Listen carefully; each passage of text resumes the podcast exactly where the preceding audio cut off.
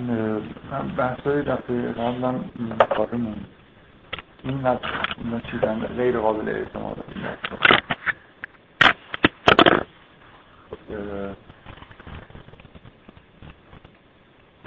جلسه قبل تموم شد قصد نداشتم من ازش ادامه بدم ولی معمولا همینطوری میشه دیگه.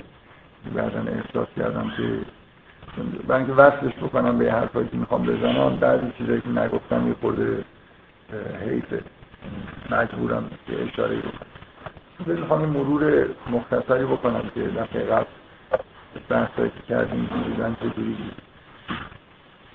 من در واقع هدفم این بود که خیلی شاید دقیق بهش نرسیدم که یه جور این جهانبینی متداول مثلا عرفانی دینی رو سعی کنم نشون بدم که نه فقط با ساینس به این معنایی که ما می‌شناسیم تعارض نداره. یه جوری علم مدرن قرن بیستمی حتی به نوعی ذهن آدم رو می‌بره به سمت اینکه یه خود دنیا رو اونجوری نگاه بکنه. برخلاف علم قرن 19 هم. من واقعا اعتقاد دارم که علم قرن 18 و 19 هم یه جورایی در ظاهر تعارض هایی داشت. یعنی یه خورده اگر به اون پیشرفت واقعا معتقد می شدیم می به این احساس برسیم که مثلا موضع دین تا حدودی تضعیف شد. برعکس احساس هم اینه که از یه جایی به بعد همه تحولاتی که توی دانش به وجود اومده به نوعی در جهت اینه که نه اینکه دقیقا اون جهان بینی عرفانی دینی رو که در قدیم وجود داشته مخصوصا به اصطلاح جهان بینی عرفانی رو به کار ببرم. پای دین رو فعلا رسما وسط نکشید. نه اینکه دقیقا اون رو تایید بکنه ولی خیلی به اون نزدیکتر تا به جهان بینی مثلا فرض کن فیزیکالیستی که از قرن 18 و 19 هم به نوعی حاکم شده بود در اطراف ساینس. این کلمه science هم من نمی‌دونم چرا یه نفر یه ترجمه برای واژه science پیدا نمی‌کنیم چقدر زشته که ما به science میگیم علم متوجه هستید که فاجعه توی غرب اینجوری نیست. اصلا میگن science یعنی به یه چیز خاصی دارن اشاره می‌کنن. ما science رو ترجمه می‌کنیم دانش یا علم. بعد یه جوری آدم ذهنش خلاصه اینجوری میشه که این دانشه دیگه. دانش اینه مثلا اینجوری. یعنی بقیه چیزا علم نیستن. اینکه یه واژه خاص براش باید پیدا می‌کردیم. یعنی خود غربیا برای اشاره به science یه واژه خیلی مشخصه که با knowledge و با همه اشاره چیزهای دیگه که به معنای کلی به معنای علم فرق من همیشه این گرفتاری رو دارم. آدم بگه هی علم نمی‌دونم تجربی. واقعا علم تجربی هست science چیز خیلی خاصیه که هویت تاریخی هم داره. بنابراین حتما باید براش یه واژه در نظر گرفته بشه. و من تنها کسی نیستم که این حرف رو می‌زنم. خیلی وقتا توی سخنرانی ها کتاب دیدم که بعضی ها مینالن که چرا یه واژه نیست ولی یکی از خالصه یه واژه پیشنهاد نمیده. شاید دیگه گذشته از این که بخوایم ساینس جاش چیز بذاریم. اینقدر این سالهای سال تحت عنوان علم شناخته شده که مثلا خیلی می‌خوان دقیق بگم میگن علم تجربی یعنی مثلا خیلی از شاخه‌هایی که الان به نوعی جزء science هستن واقعا علم تجربی به اون معنایی که آدم فکر می‌کنه نیست. من یه چیزی که هم دفعه قبل اشاره کردم مجدد می‌خوام تاکید بکنم که خیلی به نظر من موضوع شناختن هم science و رابطش با دین برای آدمایی که دیندار هستن به نوعی به هر حال خواسته یا ناخواسته درگیر با دیدگاه های مثلا مدرن علمی هم شدن خیلی مهمه. برای خاطر اینکه ما همه به نوعی توی مدارس خلاصه این علوم رو یاد گرفتیم. حالا ما که ادامه تحصیل دادیم اومدیم دانشگاه خیلی چیزا می‌دونیم. و درست خود ساینس هیچ به نظر میاد مثلا توی یه کتاب فیزیک شیمی اینا به اون صورت درالت های فلسفی جهانبینی وجود نداره. مثلا شما یه کتاب شیمی رو می‌خونی هیچ احساسی بهتون دست نمیده که این الان مثلا متعارض با دین هست یا اصلا هم تو فکرهای آدم به ذهنش نمی‌رسه. یه چیزهای خیلی مشخصی یه سری فرمول می نویسید ولی واقعا جذبی که من همش تاکیدم یه جذبی وجود داره. انگار در حاشیه حرفایی که زده میشه که ناخداگاه یه تصوراتی رو در مورد جهان القا می‌کنه. ولو اینکه جزء متن ساینس نیست که خیلی خیلی به اعتقاد من در تعارض با مفاهیم دینی هست. من تاکید خیلی خیلی فکر می‌کنم توی اون سخنرانی دانشگاه تهران هم سخن این صحبتی دفعه قبل کردم یه پراکنده اشاره کردم و تاکید خیلی زیادم مخصوصا روی اینه که ما از یه سن خیلی خیلی پایین به یه چیزی تحت عنوان مفهوم قانون علمی معتقد میشیم. نمی‌پرسیم که قانون چیه اون چه هویتی داره و اصلا یعنی چی؟ مثلا شما فرض کنید خیلی زود ما یاد گرفتیم قانون جاذبه رو و هیچ وقت نپرسیدیم از معلم یا اگرم پرسیدیم میگم معمولا این سوالای خیلی خیلی چیز به عمیق. مسخره شاید به نظر می‌رسن و معلم هم ممکنه روی از طرف خودش باز بکنی دانش آموزی که هستیم سوالی می‌کنه اینکه مثلا دو تا جسم هم دیگه جلب می‌کنن چطور این کار رو انجام میدن؟ و اصلا مفهوم این که یه قانون وجود داره در عالم چیه؟ این قانون ریاضی هستن. چجوری ممکنه همچین اتفاقی بیفته توی دنیا؟ مثلا یه قوانین ریاضی وجود دارن که اشیا بر اساس اون حرکت می‌کنن. یه خود عمیق بشید و فکر بکنید ببینید که واقعا اینا دلالت فلسفی دارن. یعنی اگه شما نادیده بگیرید این سوالا رو به نوعی دارید معترض میشید که یه جور مثلا جهان به طور اتوماتیک داره کار می‌کنه. چرا؟ برای یه قوانینی وجود داره. و دیگه هم نپرسید که این قوانین چی و چطور ممکنه همچین اتفاقی افتاده باشه. یعنی این دلالت فلسفی اینجوریه. مثل اینه که وقتی یه نفر به شما مفهوم قانون معرفی می‌کنه و توضیح نمیده مثل اینه که من به شما بگم که اگر اینو مثلا این شرط رو شرط دوم و سوم و چهارم مثلا قبول بکنی من فلان چیزو ثابت می‌کنم برات. و یه جوری اینو بگه که اون چهار شرطی که داره ازش تو اثبات استفاده می‌کنه به نوعی تو ذهن شما مثلا ناخودآگاه جا بیفته که درست. و شما اون نتیجه رو واقعا به نوعی قبول می‌کنید دیگه. من احساسم اینه که از نوع آموزشی که ما دیدیم تصوری در مورد جهان به وجود میاد. این چیزی که الان توی این دوران پست مدرن تحت عنوان فراروایت مکانیستی مثلا ازش یاد می‌کنه. این یکی از ویژگی های فلسفه پست مدرن اینه که دنبال اینه یکی از این به اصطلاح ایده های مرکزی پست مدرنیست فلسفه پست مدرن اینه که در طول تاریخ فرا روایت هایی به وجود میاد. مثلا لیوتار که معمولا اولین کسی که میشناسنش که مفهوم پست مدرنیسم رو مثلا معرفی کرده به دیگران جا انداخته. اون نگاهش به ماجرا خیلی اینجوریه که ما در همه دوران تاریخ فرا هایی داریم که پنهان هستن. یعنی همه آدما مثلا انگار توی قرن 18 و 19 هم یه چیزهایی مثل که یه داستان کلی یه روایت خیلی بزرگی فرا روایت مثلا روایت کلان هم ترجمه کردن. یه همچین چیزهایی رو توی ذهن خودشون دارن بدون اینکه در واقع هیچ وقت متوجه باشن که دارن اینجوری به دنیا نگاه می‌کنن.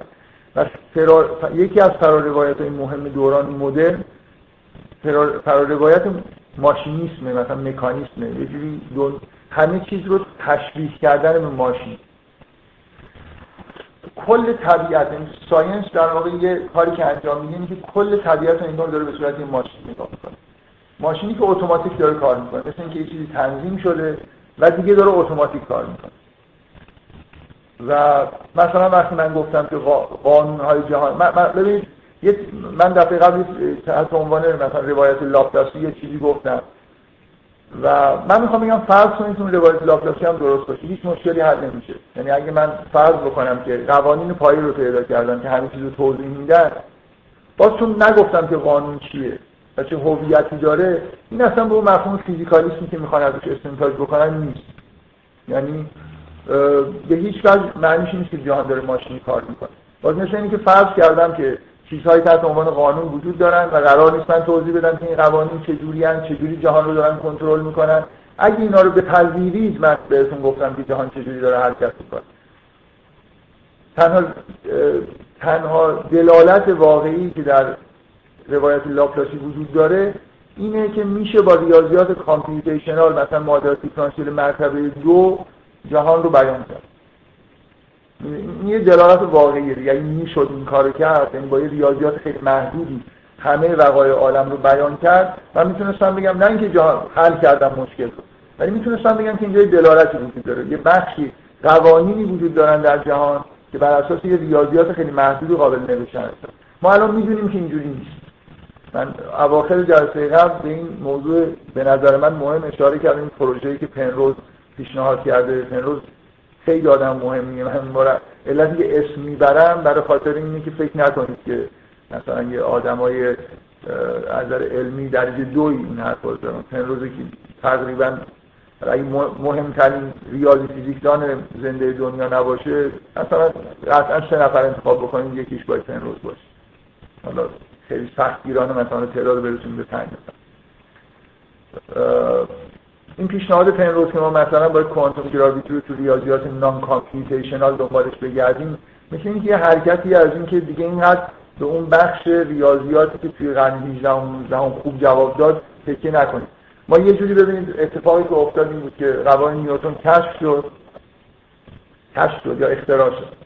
چون غلطا اختراع شد قوانین نیوتن اختراع شدن و اینا بر اساس معادلات دیفرانسیل مرتبه دو بودن و همین جور که دلالت ها و مثلا انواع و اقسام کاربرداش داشت پیش می‌رفت به طور طبیعی کلکولس خیلی گسترش پیدا کرده تو قرن 18 هم شما می‌بینید که بزرگترین جریان علمی دنیا بحث پیدا کردن روش های مثلا معادلات دیفرانسیل و حساب تغییرات است و این گسترش خیلی زیاد در واقع calculus یه جوری ما رو عادت داد به اینکه ما این ریاضیات به هر چیزی که میشه حمله به مسئله ها حمله بکنیم. و اویلر مثلا نمونه واضح یا آدمی که زندگیش عبارت از یه مقداری بسط دادن calculus و استفاده calculus در هر زمینه ای که شما فکر بکنید. مثلا آکادمی علوم فرانسه مسابقه گذاشته که بهترین جای دکل نمی‌دونم کشتی بادبانی رو در روی فرم این شکلی مشخص بکنید خب اویلر احتمالا رفت نیم ساعت این کار انجام میده. در که مردم ممکنه محاسبات در از اویلر چقدر داستان شنیدید؟ از این آدمایی که داستان های عجیب و غریب یه جوری مثلا اقراق شده اطرافش زیادی داستان جالبی هست. میگن که دو تا دانشجوی مسئله رو که خیلی طولانی بود حلش رو حل کرده بودن. آخرش جوابش مختلف بود. بعد با هم میگم نمی‌تونستم بفهمم که جوابا این راه حلا هیچ کدومش به نظر اشکال نداشت. آوردن خلاصه چه استاد که بگه کدوم درسته من اویلر دوزار کاغذ نگاه کرد اون که هم نگاه کرد این درسته. که واقعا اینقدر محاسبه کرده بود که دیگه می‌دونست دیگه. این مسئله با جوابش حدودا اینجوری بشه. اون اون یکی که حالا کجاش غلط مهم نیست ولی یه جوری جواب و حدودا راحت چند صفحه طول می‌کشه همه اینا رو می‌تونست از قبل حرف بزن یه داستان معروفی در مورد مردن میشه هر شنیدید می‌دونید اویلر فکر کنم هنوزم پرکارترین نویسنده تاریخه. مجموعه دست نوشتهایی که ازش باقی مونده از همه آدم های تاریخ بیشتره. 300 جلد نمی‌دونم کتاب با عریض و طویل ازش چاپ کردن. همینجور از صبح تا در حال محاسبه بود دیگه. و میگن مردنش اینجوری اتفاق افتاد که نشسته بود نمی‌دونم داشت قهوه می‌خورد و نوش داشت بازی می‌کرد و گفت من مردم افتاد مرد.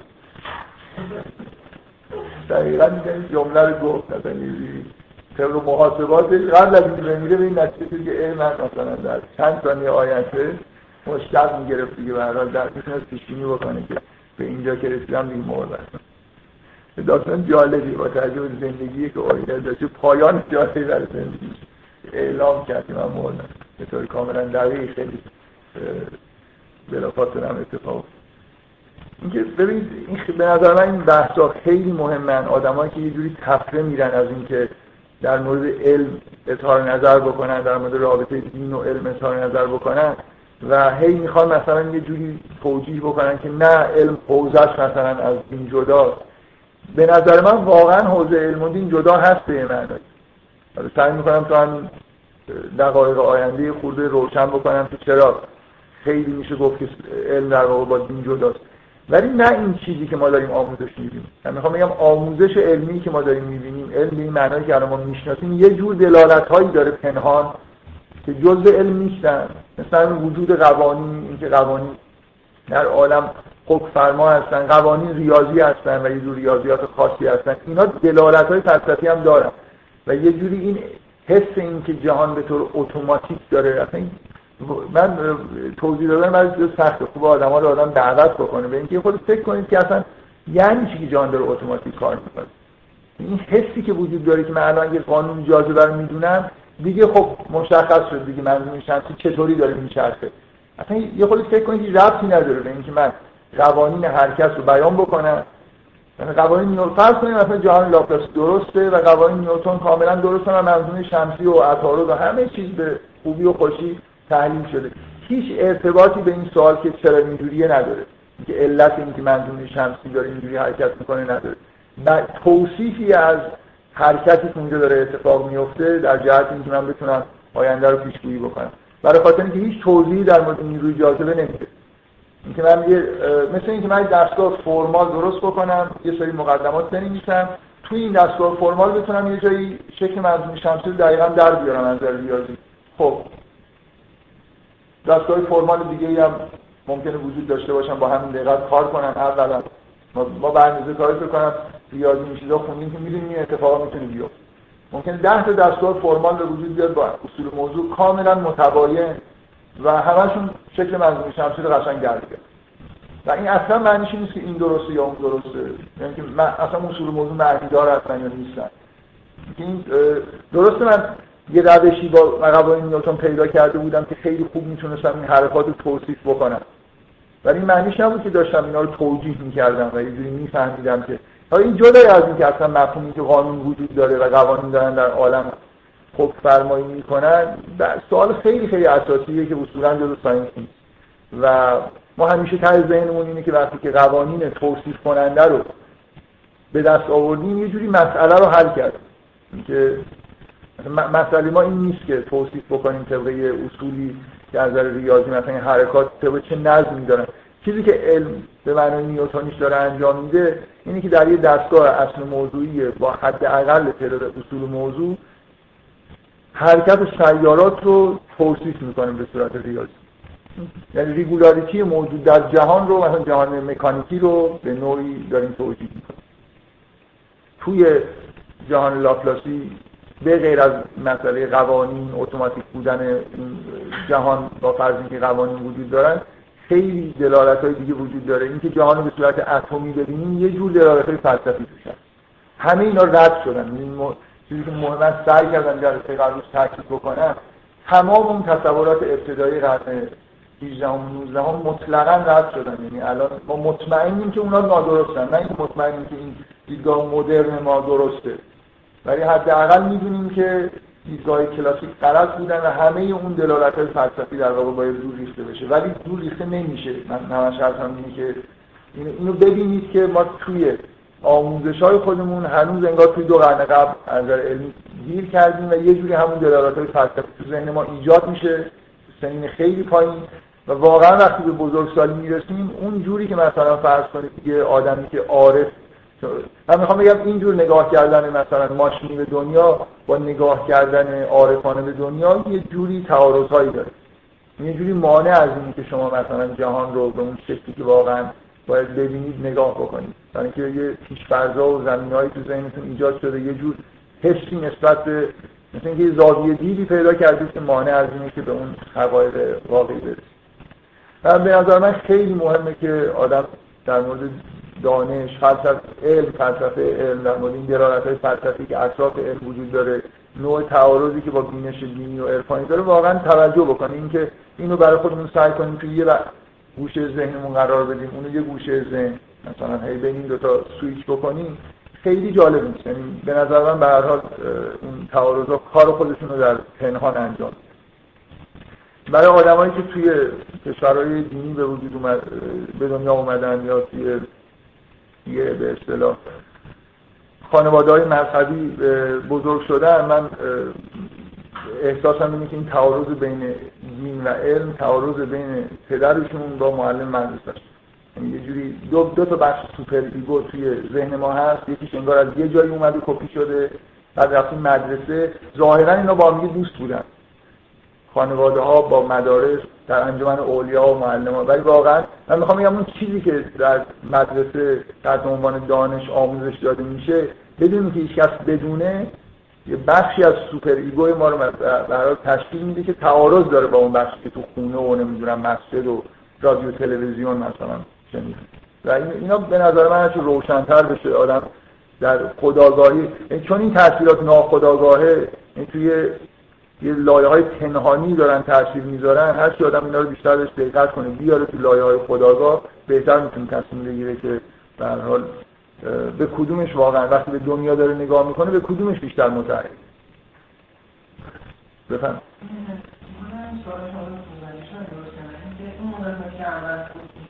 این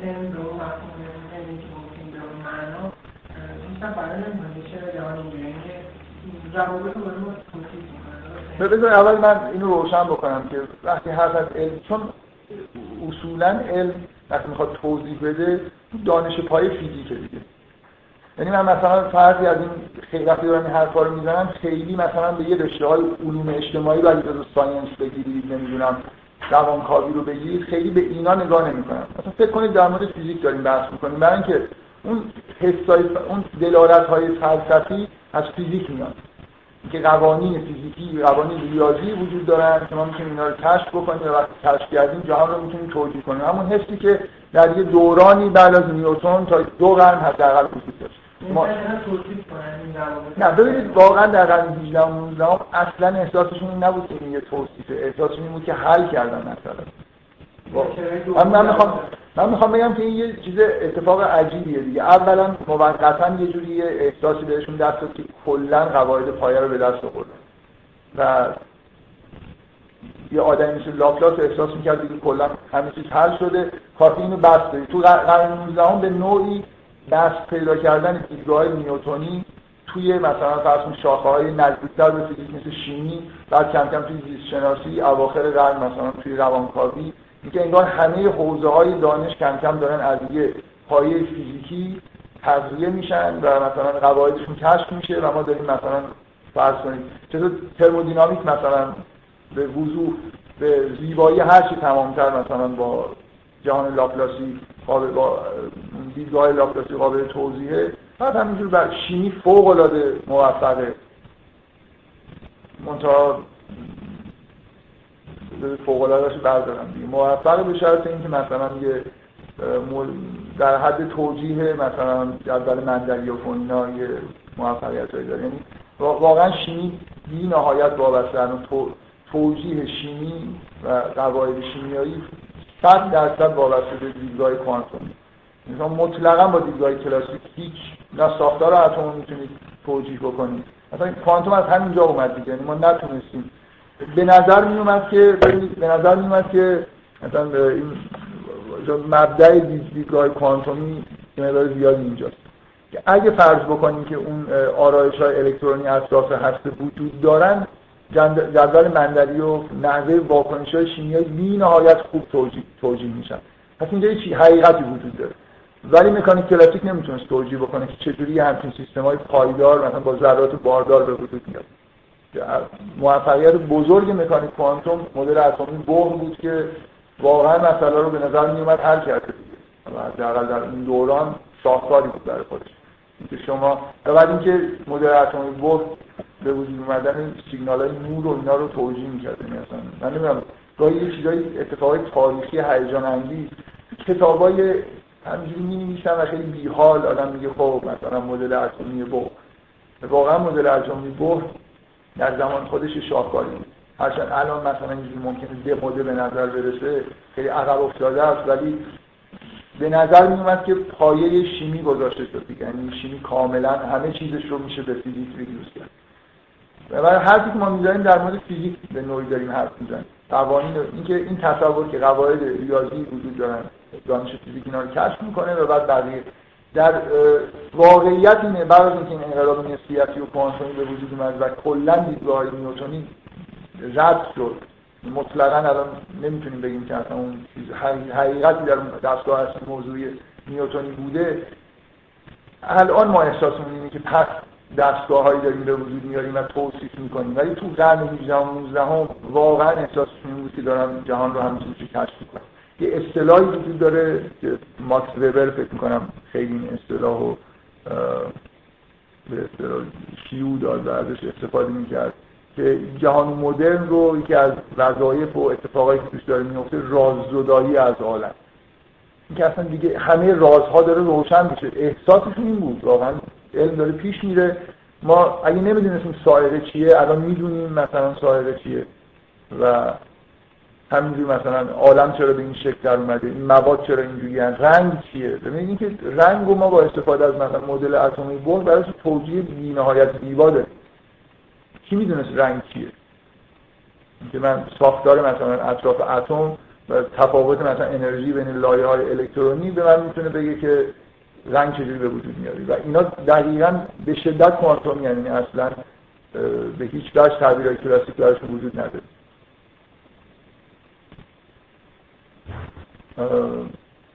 اگه سوالتون اینه که سوالتون این بود که ما اینجا فقط توصیف می‌کنیم. من, من حرفم اینه که اینو متوجه باشید که حداقل دو قرن ما این احساسو نداشتیم. دو قرن به شدت احساس این داشتیم که همه رازا رو داریم پیدا می‌کنیم. و کسی متوجه ببینید یه جورایی چیز به نظر می‌رسه به اصطلاح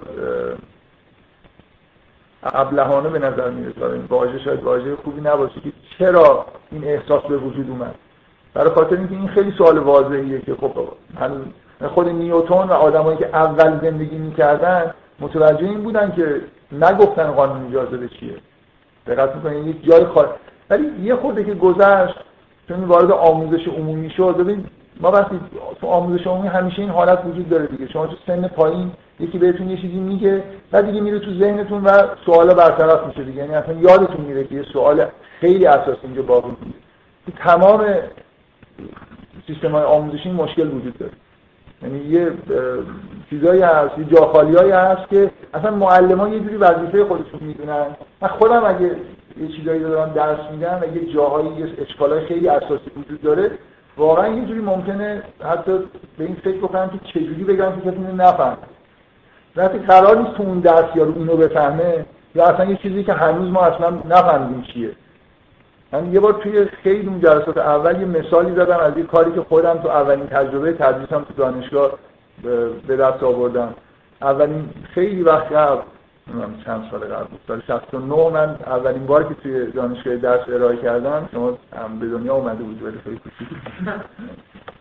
یه درس سه تئوری بود از روی کتاب اندرتون. یه بار اینو گفتم برای من واقعا این تجربه فوق العاده ایه که رفتم کتاب مبانی درس مبانی ریاضی بود دانشجو دانشجو ترم دو بودن. من خیلی کوچیک بودن هنوز مثلا که آدم در مورد معقولات باشون صحبت بکنه. هرچند تا آخر لیسانس هم این چیزا رو بگید هنوز خیلی زیادی معقولات حساب میشه. بعد سه تئوری قسمت مبنایی ریاضیاتی که مشکلات اساسی داره.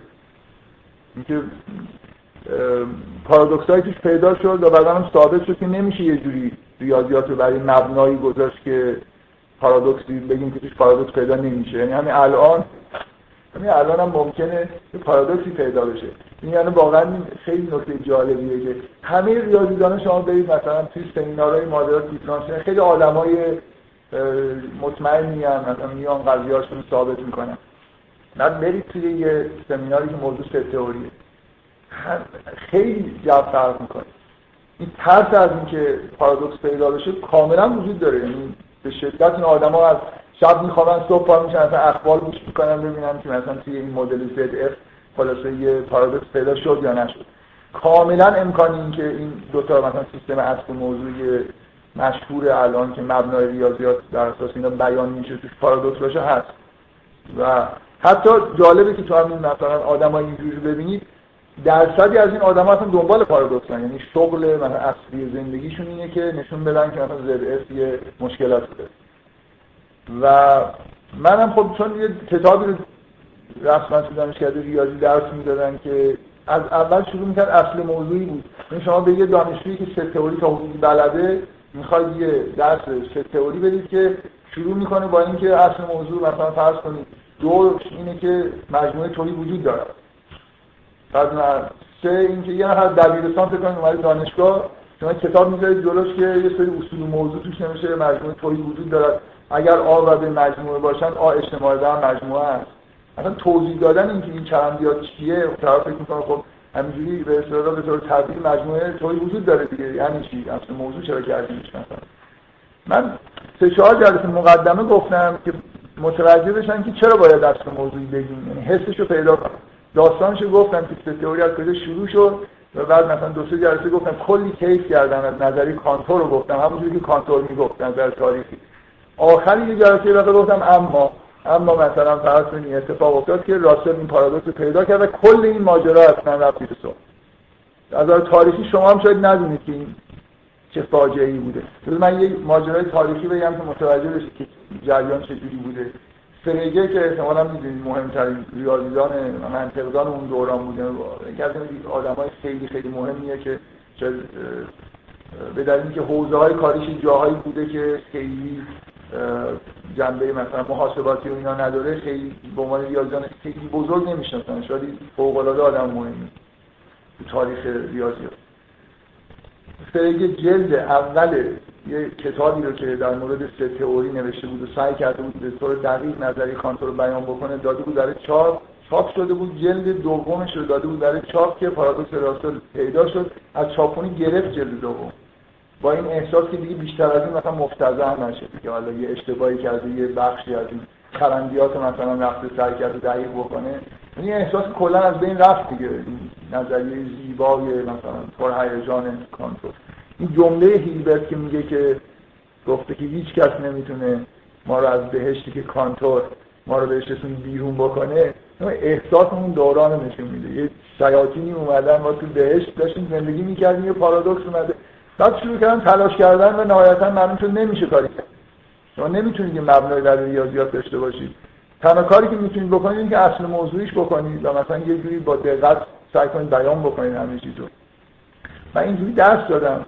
بعد اصلا یه دانشجو داره یکی اومد یه بار به من گفت من کلا از اینکه اومدم ریاضی دارم می‌خونم اگه واقعا اینجوریه فردا ممکنه همه این چیزایی که ما خونیم پیش تناقض پیدا بشه و اینا اصلا چرا بخونیم و بذاریم ناامید شدن از زندگیشون به ترم بعد که درس دادم دیگه اینقدر ماجرا این چیزا رو دیگه نگفتم. این مقدمه رو گفتم ولی خود سربسته.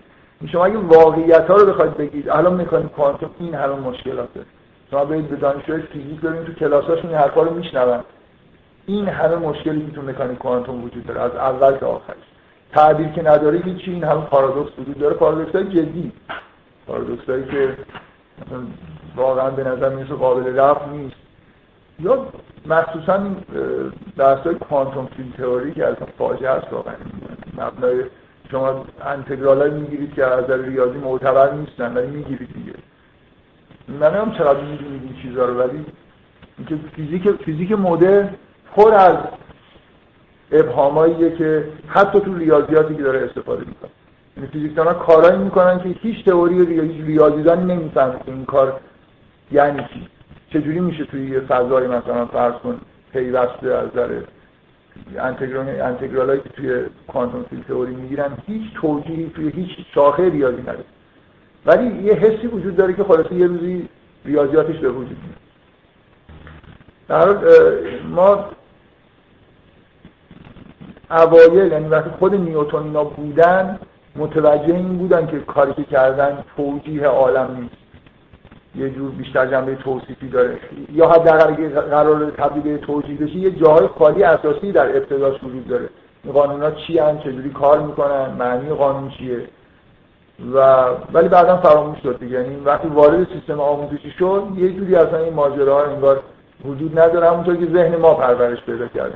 انگار که وقتی واقعا قانون نیوتن رو می‌خونیم که فهمیدیم تو منظومه شمسی چه اتفاقی میفته چون اینا هم دیگه جذب می‌کنن یه سرعت اولی هم برای اساس مثلا پیدا کردن این منظوم به وجود اومده و داره کار می‌کنه. عین ماشین داره کار می‌کنه. یعنی دیگه همون حرفی که لاپلاس زد دیگه. چرا؟ اسمی از خدا نبردی؟ گفت من نیازی به همچین فرضی پیدا نکردم این این قوانین هم این هم مثلا کراتن بر اساس اون قانون راه افتادن و تصادفا اتفاق افتاده. اینجوری این سیستم به وجود اومده و پایداریش هم که ثابت شده بنابراین داره کار می‌کنه. اینا اینا مشکلات این جور نگاه کردن مشکلات فلسفی خیلی اساسی داره. در حال حالا توی به بچه ابتدایی نمیشه گفت دبیرستان حواس مردم رو نباید پرت کرد. خلاصه توی یه سن و سالی آدما باید حواسشون خود پرت بشه. یعنی با حقیقت اینکه دانش چی کار داره می‌کنه باید مواجه بشه. و ما توی دورانی زندگی می‌کنیم که این بحثا خیلی متداول یعنی از موقعی که نظر نسبیت اینشتین به وجود اومد فلسفه علم مثلا یه راه جدیدی رو با کارهای پوپر شروع کرد. الان که اصلا تو دوران پست مدرن یه جور افراطی مبانی علم زیر سواله. ولی حالا افراطی میگم از نظر من یعنی که اصولا علم یه جوری برعکس این تو قرن 18 و 19 تمام واقعیت در علم داشت بیان می‌شد اصلا دیدگاه پست مدرن بعضیش اینجوریه که دانش اصلا رفتی به یه مثلا نداره به جهان خارج نداره. من نمی‌دونم دیگه. پست مدرنا ویژگیش اینه که شور همه چیز رو در بیارن.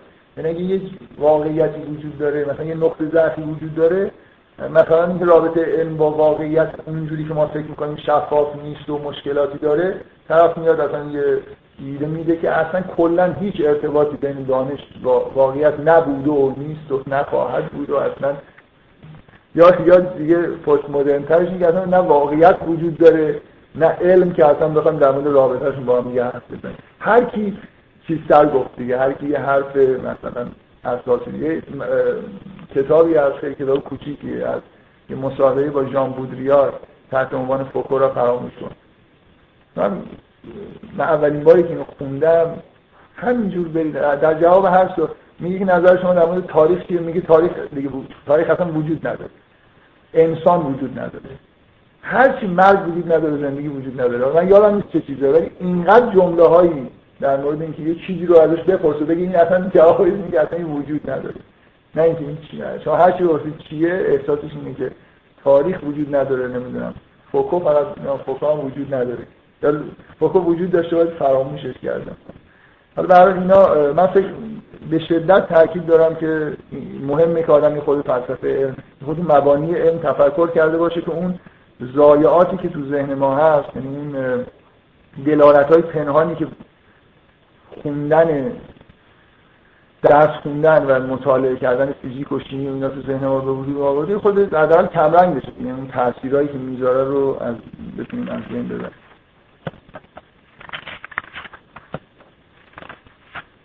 من جلسه قبل یه خیلی مفصل سعی کردم دیدگاه های لاپلاسی و اون به اصطلاح دیدگاه قرن 18 و 19 هم که به نظر میومد خیلی با موفقیت داریم همه چیز رو در واقع پیش می‌بریم و بیان بکنم قبلش هم به عنوان مقدمه یه چیزایی گفتم که مثلا دیدگاه عرفانی چجوریه و اساس بحث من این که توی دیدگاه عرفانی یه جوری انگار معانی و قایت ها هستن که دارن جهان رو وقایع جهان رو به وجود میارن. ببینید دیدگاه عرفانی اینجوریه که انگار یه معانی وجود داره و یه صورت هایی باز بذارید من یه نکته بگم حالا اینا چیزای خیلی کلاسیکه مثلا کتابای خوبی هست که بتونید در این زمینه بخونید. ببینید وقتی انقل... مثلا این حرف از انقلاب علمیه یکی از اتفاقایی که توی انقلاب علمی افتاده این از این چیزاییه که واقعا همین تاثیرات ناخودآگاه می‌زنه یعنی شما متوجه این که علم ویژگیهایی داره که شما متوجهش نمیشید یعنی میرید درس رو می‌خونید مثل همین که قانون وجود داره.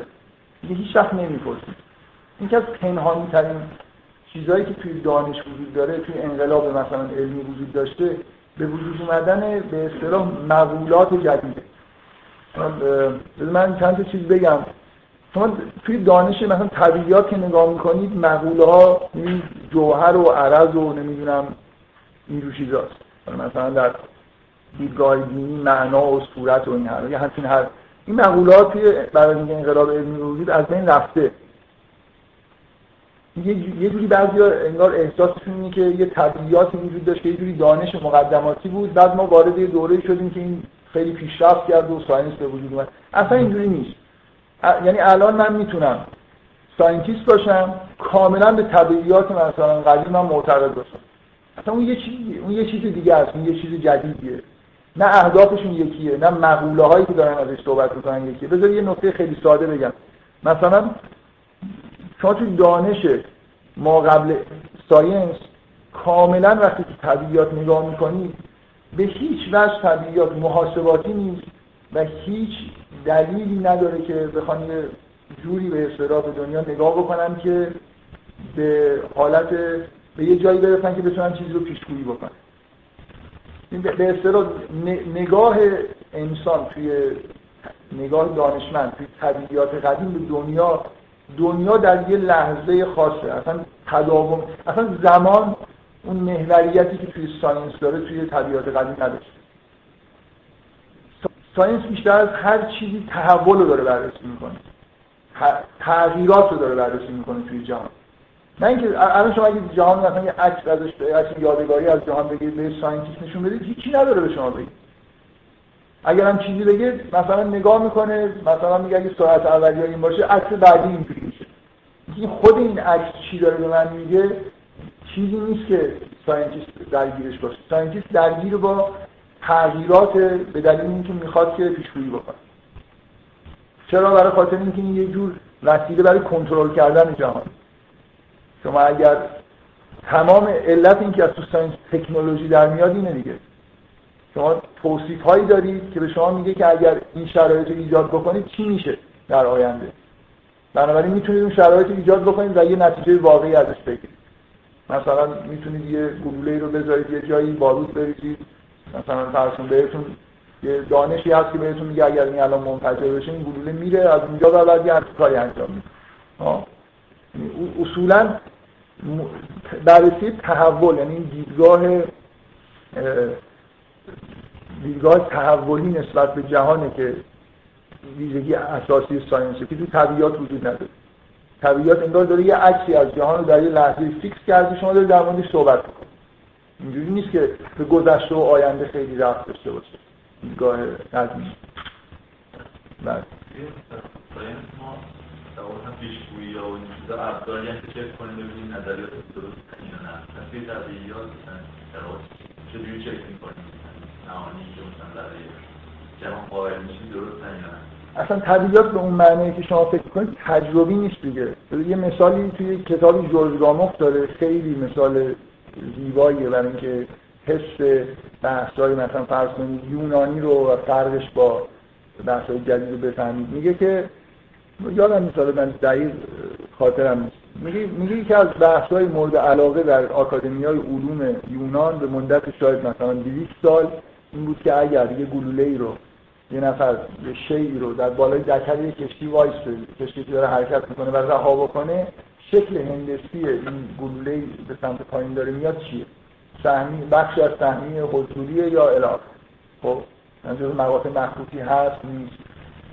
جزگاف میگه که 200 سال در آکادمی یونان این بحث با شور و هیجان زیاد ادامه داشت و هیچ کس نرفت بالای دکله کشتی چیزی رو بندازه پایین و سعی کنه واقعا ببینه که این چیه. اصلا براشون مهم نبود که این چیه. مهم بود که می‌تونن با مبانی عقلی بفهمن چیه یا نه. مثلا منظورم چیه؟ یه تقلب حساب مثلا تو جوابش پیدا بکنی بعدا اینکه من می‌تونم با استفاده از استدلال عقلی درک بکنم که این پدیده که داره اتفاق میفته چیه یا نه. بنابراین توی اصلا توی طبیعیات اینجوری تجربه محور نیست. طبیعیات ببینید باز یه چیزایی فراموش شده اینه از نظر تاریخی مثلا اصلا طبیعیات چی بود؟ این واژه فیزیک و متافیزیک رو همتون شنیدید. توی یونان متافیزیک الان مثلا به کار می‌برن یه جوری انگار یعنی مثلا عالم ماورای طبیعت اینو میگن بحث متافیزیکی نکن. یه چیزای این شکلی حالا بعضیا در بحث عوامانی میگن. متافیزیک یعنی بعد از فیزیک. یعنی اون درسی که بعد از فیزیک باید کنی یعنی همچین معنی متا به معنی ماورا نیست معنی بعد. فیزیک میخوندن طبیعیات میخوندن بعد می‌رفتن متافیزیک میخوندن. هدفشون از خوندن فیزیک بیشتر از هر چیزی این بود که اول استدلال کردن در یه جاهای محسوس یاد بگیرن که بتونن متافیزیک رو بفهمن. تا قرن 19 هم ساینس همین حالت رو داره. یعنی مقدمه یه برای ذهن شما رو آماده بکنه که یه چیزهای اصلی رو در واقع بخونید و بفهمید. نیوتن یه نامه ای داره اواخر عمرش نوشته به یکی از دوستاش میگه تمام این کار علمی که من کردم حد اکثر فکر کنم دقیقا این واژه جمله هست حد اکثر به نظر من ارزشش به اندازه حل جدول کلمات متقاطع. و من این کارا رو کردم برای اینکه ذهنم آمادگی پیدا بکنه که الهیات رو بفهمم مثلا احساس این که الان کار مهمی انجام شده در نیوتن وجود داشت در قرنهای بعد بود که کم کم اینا خیلی چیزای مهمی شدن. مخصوصا وقتی به تکنولوژی در واقع منجر شد. در, در طبیعیات تست کردن اینه که تو استدلال دقیق باشه اینجوری نیست که من بعدا برم مثلا آزمایش بکنم. من باید بتونم با قوه استدلال ثابت بکنم که باید اونجا یه سهمی وجود داشته باشه نه حوض بود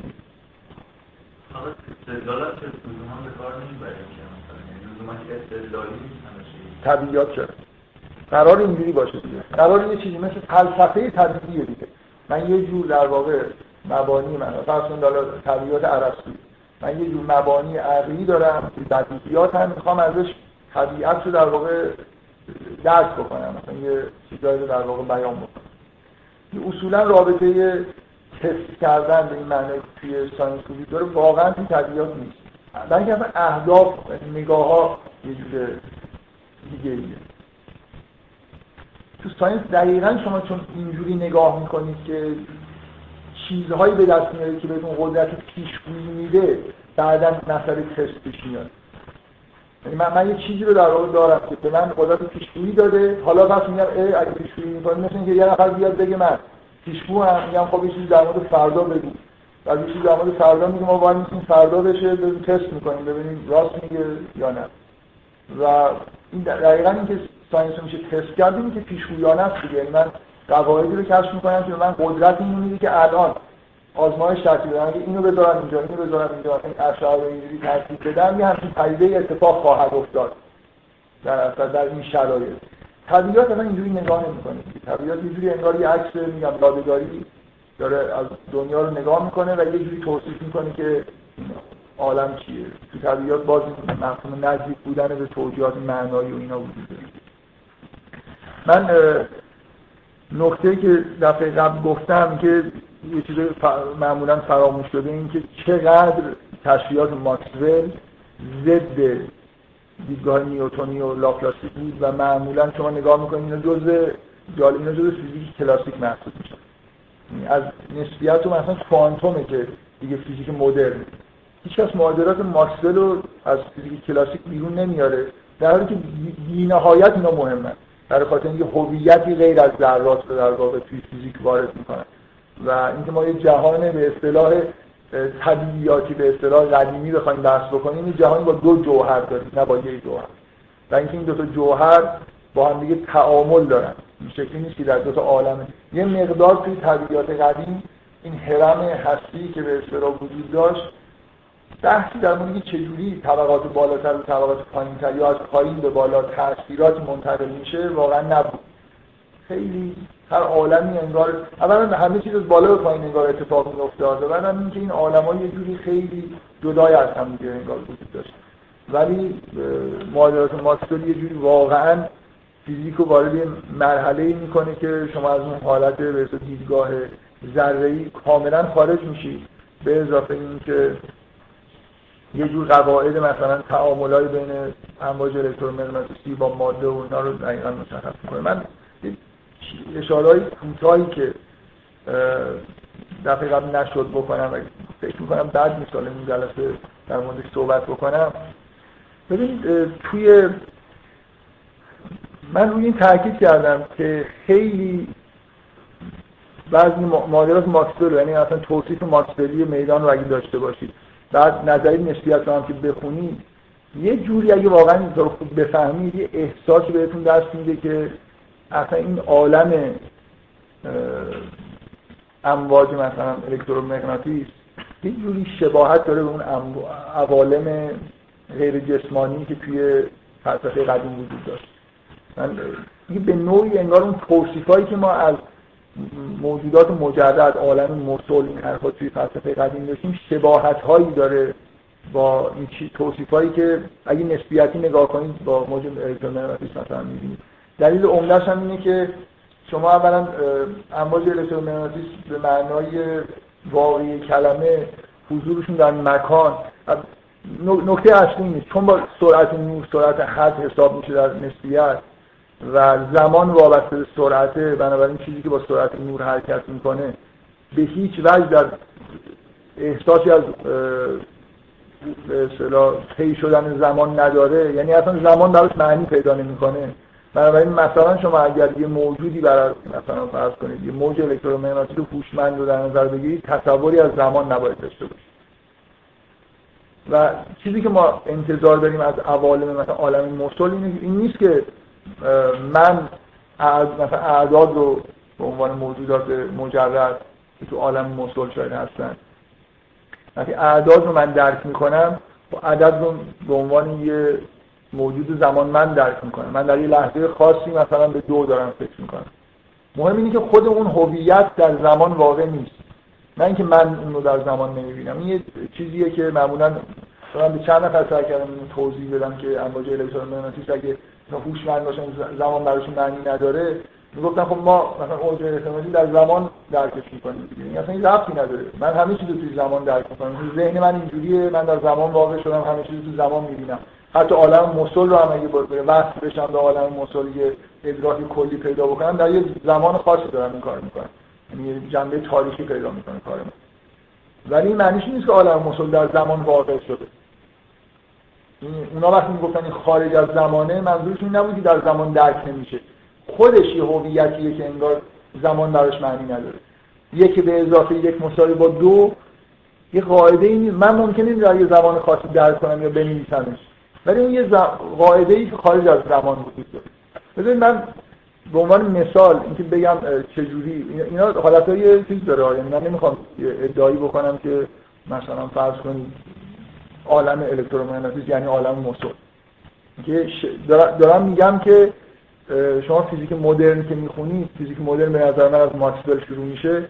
فیزیک مدرن به نوعی در واقع دلالت هایی داره دلالت فلسفی داره که بیشتر شبیه فلسفه قدیم تا فلسفه مثلا فرض کن فیزیکالیستی قرن 18 بیشتر شبیه نه اینکه دارم شباهت ها رو میگم نه اینکه بگم دقیقا این دلالت ثابت می‌کنه که مثلا حرفایی که اونا می‌ذارن درست.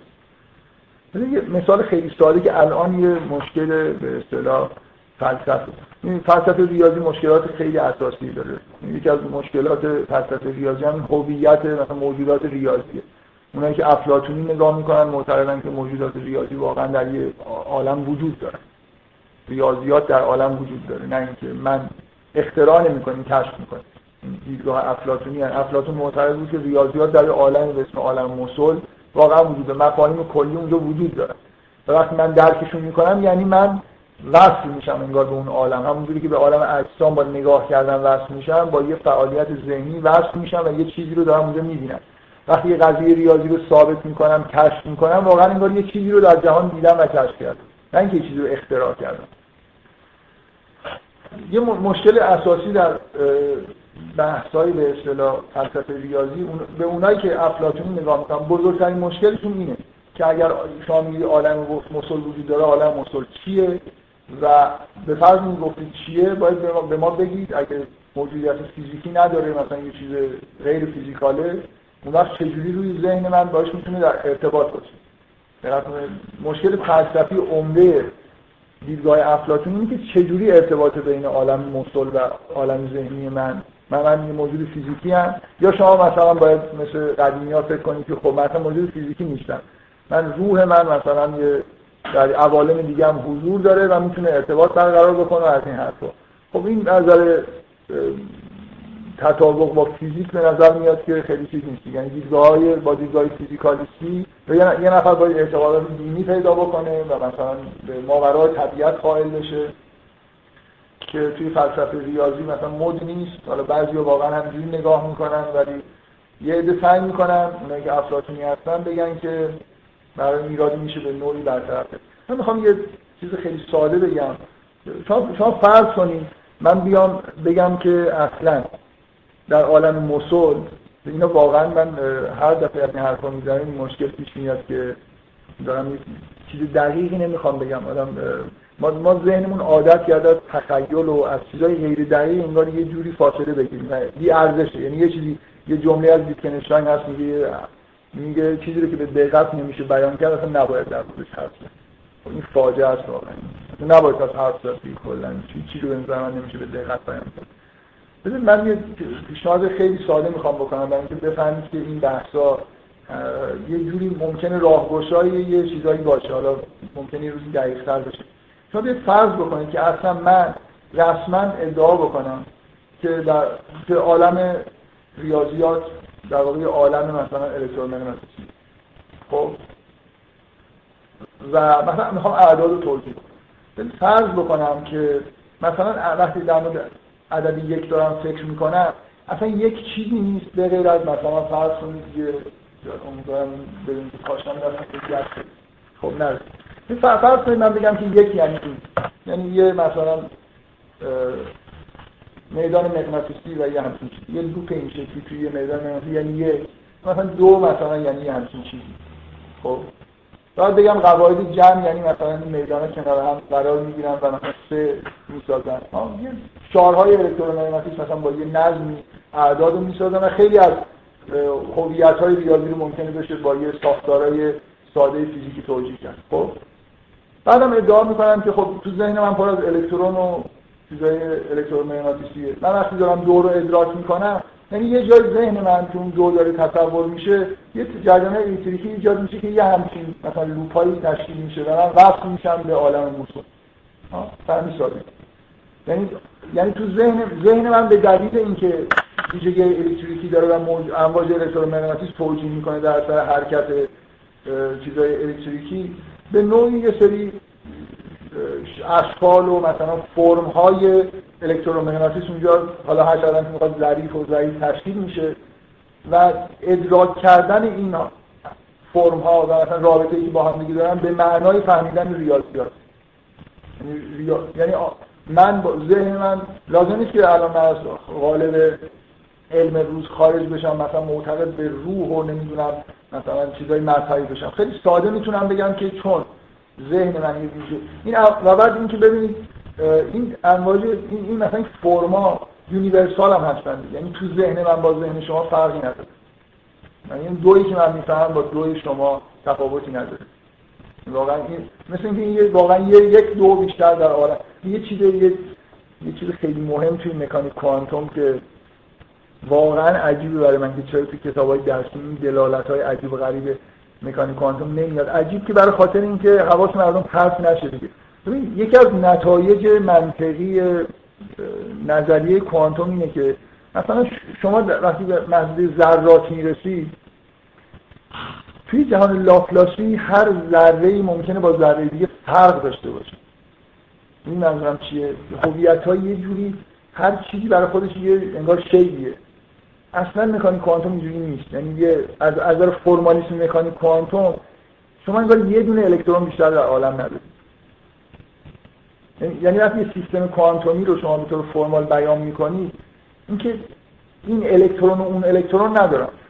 یعنی طبق قضیه ای اگه هر دو تا ذره مثلا فرض الکترون رو با هم در عالم جابجا جا بکنم توی یه سیستم این سیستم همون سیستمه.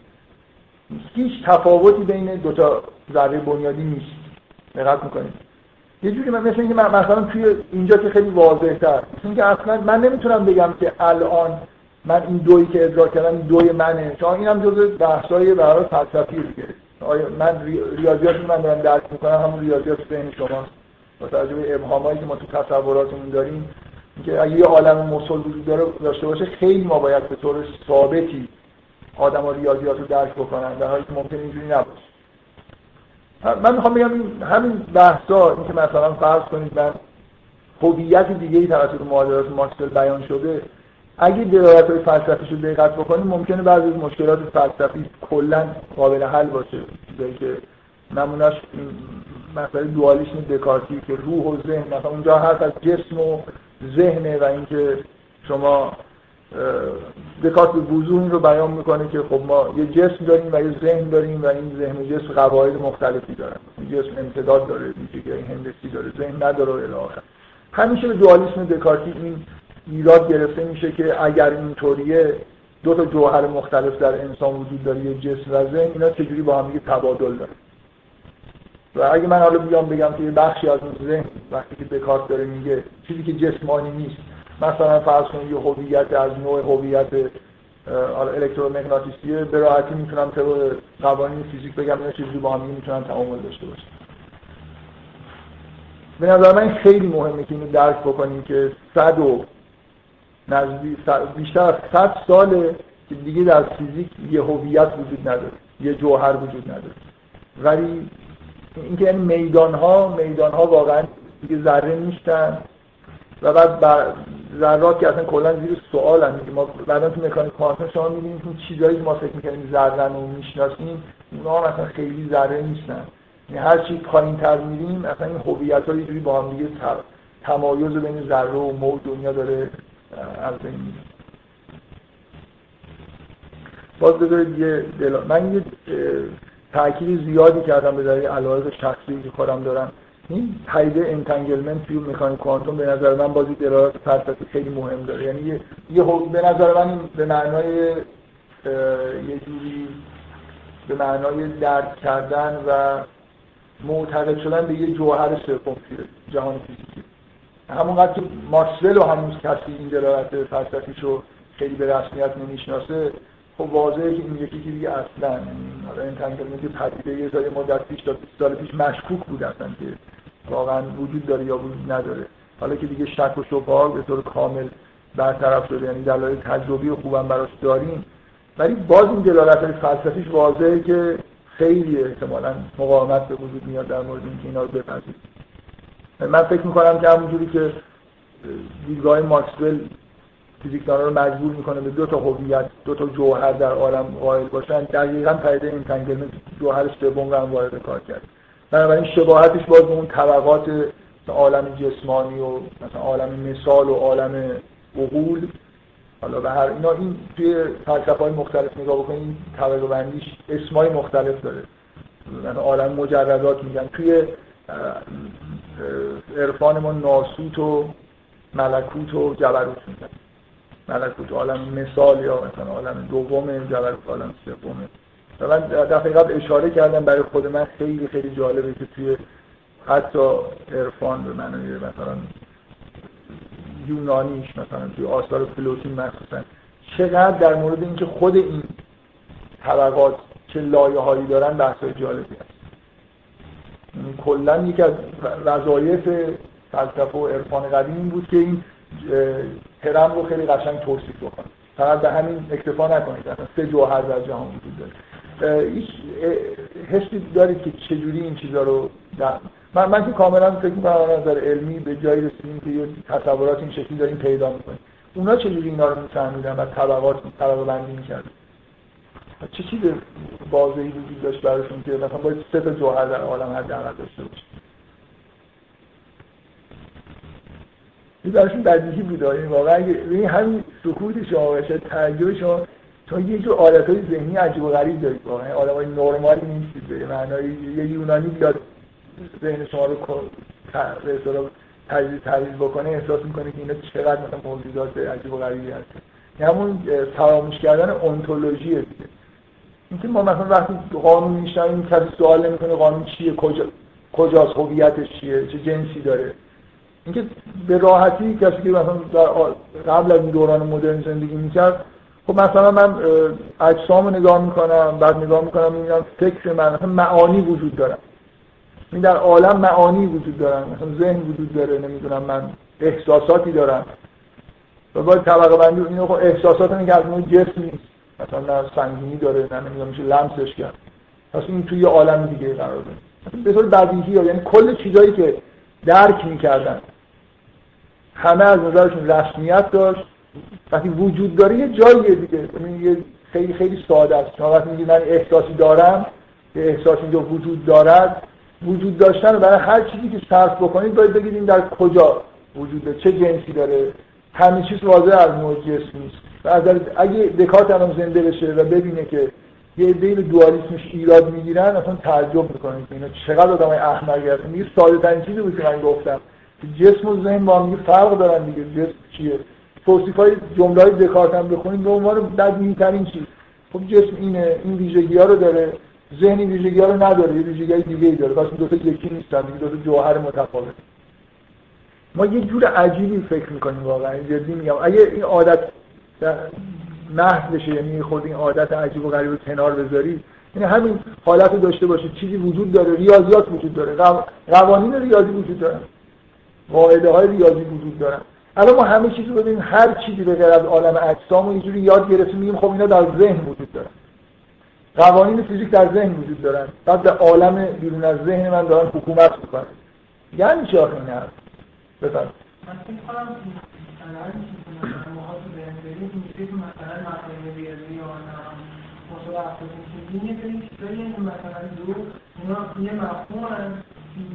که مثلا ریاضی نه به مفهوم برای اینکه ما داشته باشیم یه مصداق باشیم مثلا مثلا دو یه مصداق که مثلا محبت مثلا یعنی دو یه مفهوم ذهنیه اون چیزی که در عالم وجود داره مصداق هست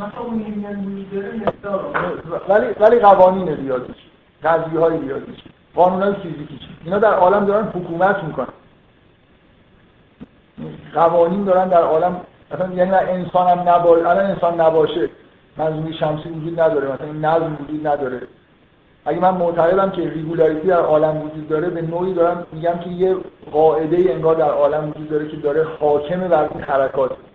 در عالم فیزیکی ببینید این احساس آدمای قدیمی اینجوریه. وقتی دارن در مورد مثلا حضرت نیوتن وقتی داره در مورد قوانین فیزیکی صحبت می‌کنه داره کشف انجام میده. نه اینکه چیزایی که تو ذهنش هست مرتب می‌کنه. یعنی در عالم یه قواعدی وجود داره که به عالم نظم داده. من دارم اون قواعد کشف می‌کنم. بنابراین اگه من نباشم اون قوانین وجود داره. دقت می‌کنید؟ یعنی یه, یه چیزهای کلی وجود داره. و به اضافه این که شما وقتی که همین الان وقتی میگید که دو در ذهن من وجود داره این خود این ذهن شما چیه؟ این احساس آدمایی که در قبل زندگی می‌کنن که در وجود من من وقتی در دو تو ذهن من اون مفهوم کلی به وجود میاد یعنی من با یه عالمی که اون مفهوم کلی توش هست ارتباط دارم. من, من دو به اضافه دو مساوی باشه رو خلق نمی کنم کشف می‌کنم. یه جایی هست انگار من وصف میشم و اون رو می‌بینم. ببینید هر چیزی که شما در مورد دیدن حقایق مجرد و بحث کردن در مورد حقایق مجرد بگید شبیه دیدن از نظر قدیمی شبیه دیدن عالم. یعنی اگر مثلا فرض دو دو مساوی با چهار رو به معنای درک می‌کنم مثل اینکه دارم در یه جهانی اینو می‌بینم درستی شد. دقت می‌کنید.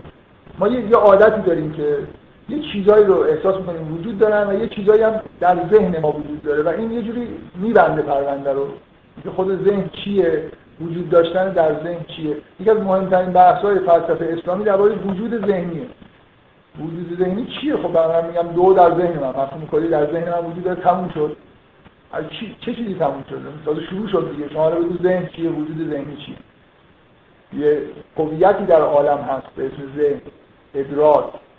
همه اینا رو ما کلا فراموش کردیم. یعنی یه جوری من یه صحبتی توی جلسات روانکاوی که توی دانشگاه تهران دارم کردم در مورد آخرین جلسه که در مورد فروید بود و انتقاد از نظریه فروید.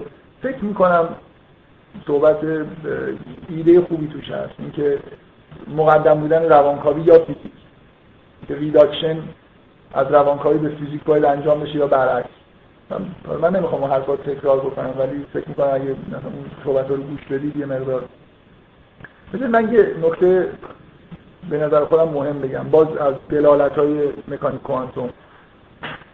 شما شما توی جهان لاپلاسی هویت های واقعی که دارید ذراتن و هر چیزی تحت عنوان سیستم هر چیزی تحت عنوان مثلا غیر ذرات به نوعی هویت ذهنی دارن و خب دیگه در مورد وجودش هم نباید بحث کرد. یعنی من وقتی مثلا فقط از یک میز صحبت می‌کنم این میز واقعا وجود نداره. چیزی که در عالم وجود داره یه ذرات. خب حالا این ذرات من مثلا فرض کنم در اسم مجموعه از ذرات رو انگار دورش. مثل اینکه شما یه جهانی دارید.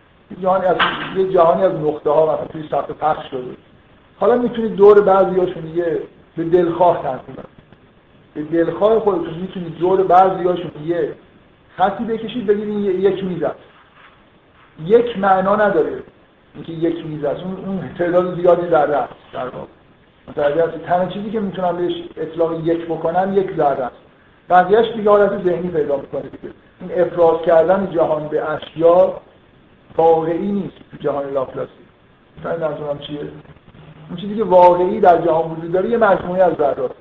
حالا من ذهن من میاد این مجموع ذرات رو اسمش می‌ذاره میز اسم اون مجموع ذرات اونجا هست اسمش می‌ذاره صندلی. و جهان رو میشه جورای دیگه هم افراز کرد. مثل اینکه من یه مجموع نقاط دارم حق دارم که از توشون یه مجموعه تشکیل بدم اسم براش بذارم. واقعیت فقط اون ذرات. بقیهش ساخته ذهن ماست این افراز اصلا دیدگاه مکانیک کوانتوم نسبت جهان اینجوری نیست. یعنی وقتی شما حرف حرف از سیستم می‌زنید یک سیستم این سیستم هویت داره تو مکانیک کوانتوم. هویتی غیر از ذراتی که تشکیلش میده. دقت می‌کنید؟ همین پدیده entanglement به نوعی ضرورت به شما میگه اینجوری به جهان نگاه بکنید. این خیلی مهمه که وقتی من توی مثلا عرفان یا دیدگاه دینی احساسم اینه که زبان یعنی افرازی در جهان وجود داره که خارج از کیت ذهن منه. من با استفاده از زبان جهان رو یه چیزی رو در جهان دارم کشف می‌کنم. وقتی که از یک درخت صحبت می‌کنم این نیست که اونجا یه هویتی درشون درخت وجود نداره فقط یه سری ذراتن. من برای خودم اسمشو گذاشتم درخت. اون واقعا انگار یه سیستم حالا در مورد موجودات زنده خیلی واضحه. ولی حتی در مورد موجودات غیر زنده هم شما می‌تونید یه همچین فرض بنابراین جهان یه جوری می‌تونه شما در جهان کوانتومی می‌تونه افراز شده باشه. فقط از یه سری هویت های ذره‌ای تشکیل نشده بلکه یه هویت های گلوبال داره. این مشکل رو شما توی جهان لاپلاسی نمی‌تونید بگید که زبان چیزیه که در عالم خارج وجود داره. زبان یه چیزی که فقط برای من وجود داره. تمام افر... زبان جهان رو افراز می‌کنه. اشیای جهان رو هم شش میده دیگه. مثلا این در این میده این صندلیه همینطور من اسم می‌ذارم و یه مجموع ذراتی رو به یه اسم می‌خونم. در خود عالم فقط ذرات وجود داره. و این, این کار یه کار کاملا ذهنی تحمیل شده به جهان. اصلا تو مکانیک کوانتوم اینجوری نیست. اینجوری نیست که جهان از سری ذره تشکیل شده یا حالا موج تشکیل شده. سیستم هویت داره. یعنی وقتی که یه من از یه شی انگار دارم صحبت می‌کنم به عنوان یه سیستم این واقعیت انگار این ذرات با هم یه حاله هم دورشون هست که بهشون یه هویت مستقل میده به عنوان یه مجموعه. این اصلا توی مکانیک لاپلاسی وجود نداره. مدام دارم یه ارجاعاتی میدم به بذارید کوتاه بکنم این حرفا رو. یه چیزای جدید بگم به دلیل اینکه اینا در واقع همش یه جوری تکمیل و تاکید کردن روی چیزایی بود که دفعه قبل گفتم جا مونده بود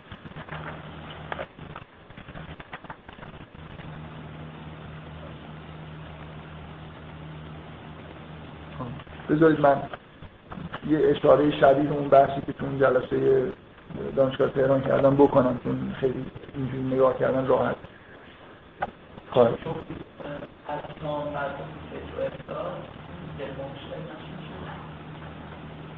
اجسام در, در فلسفه قدیم. در فلسفه قدیم مثلا عالم عالم اجسام عالم مثلا من موجودات جسمانی هست عالم مثال هست. همه میگن.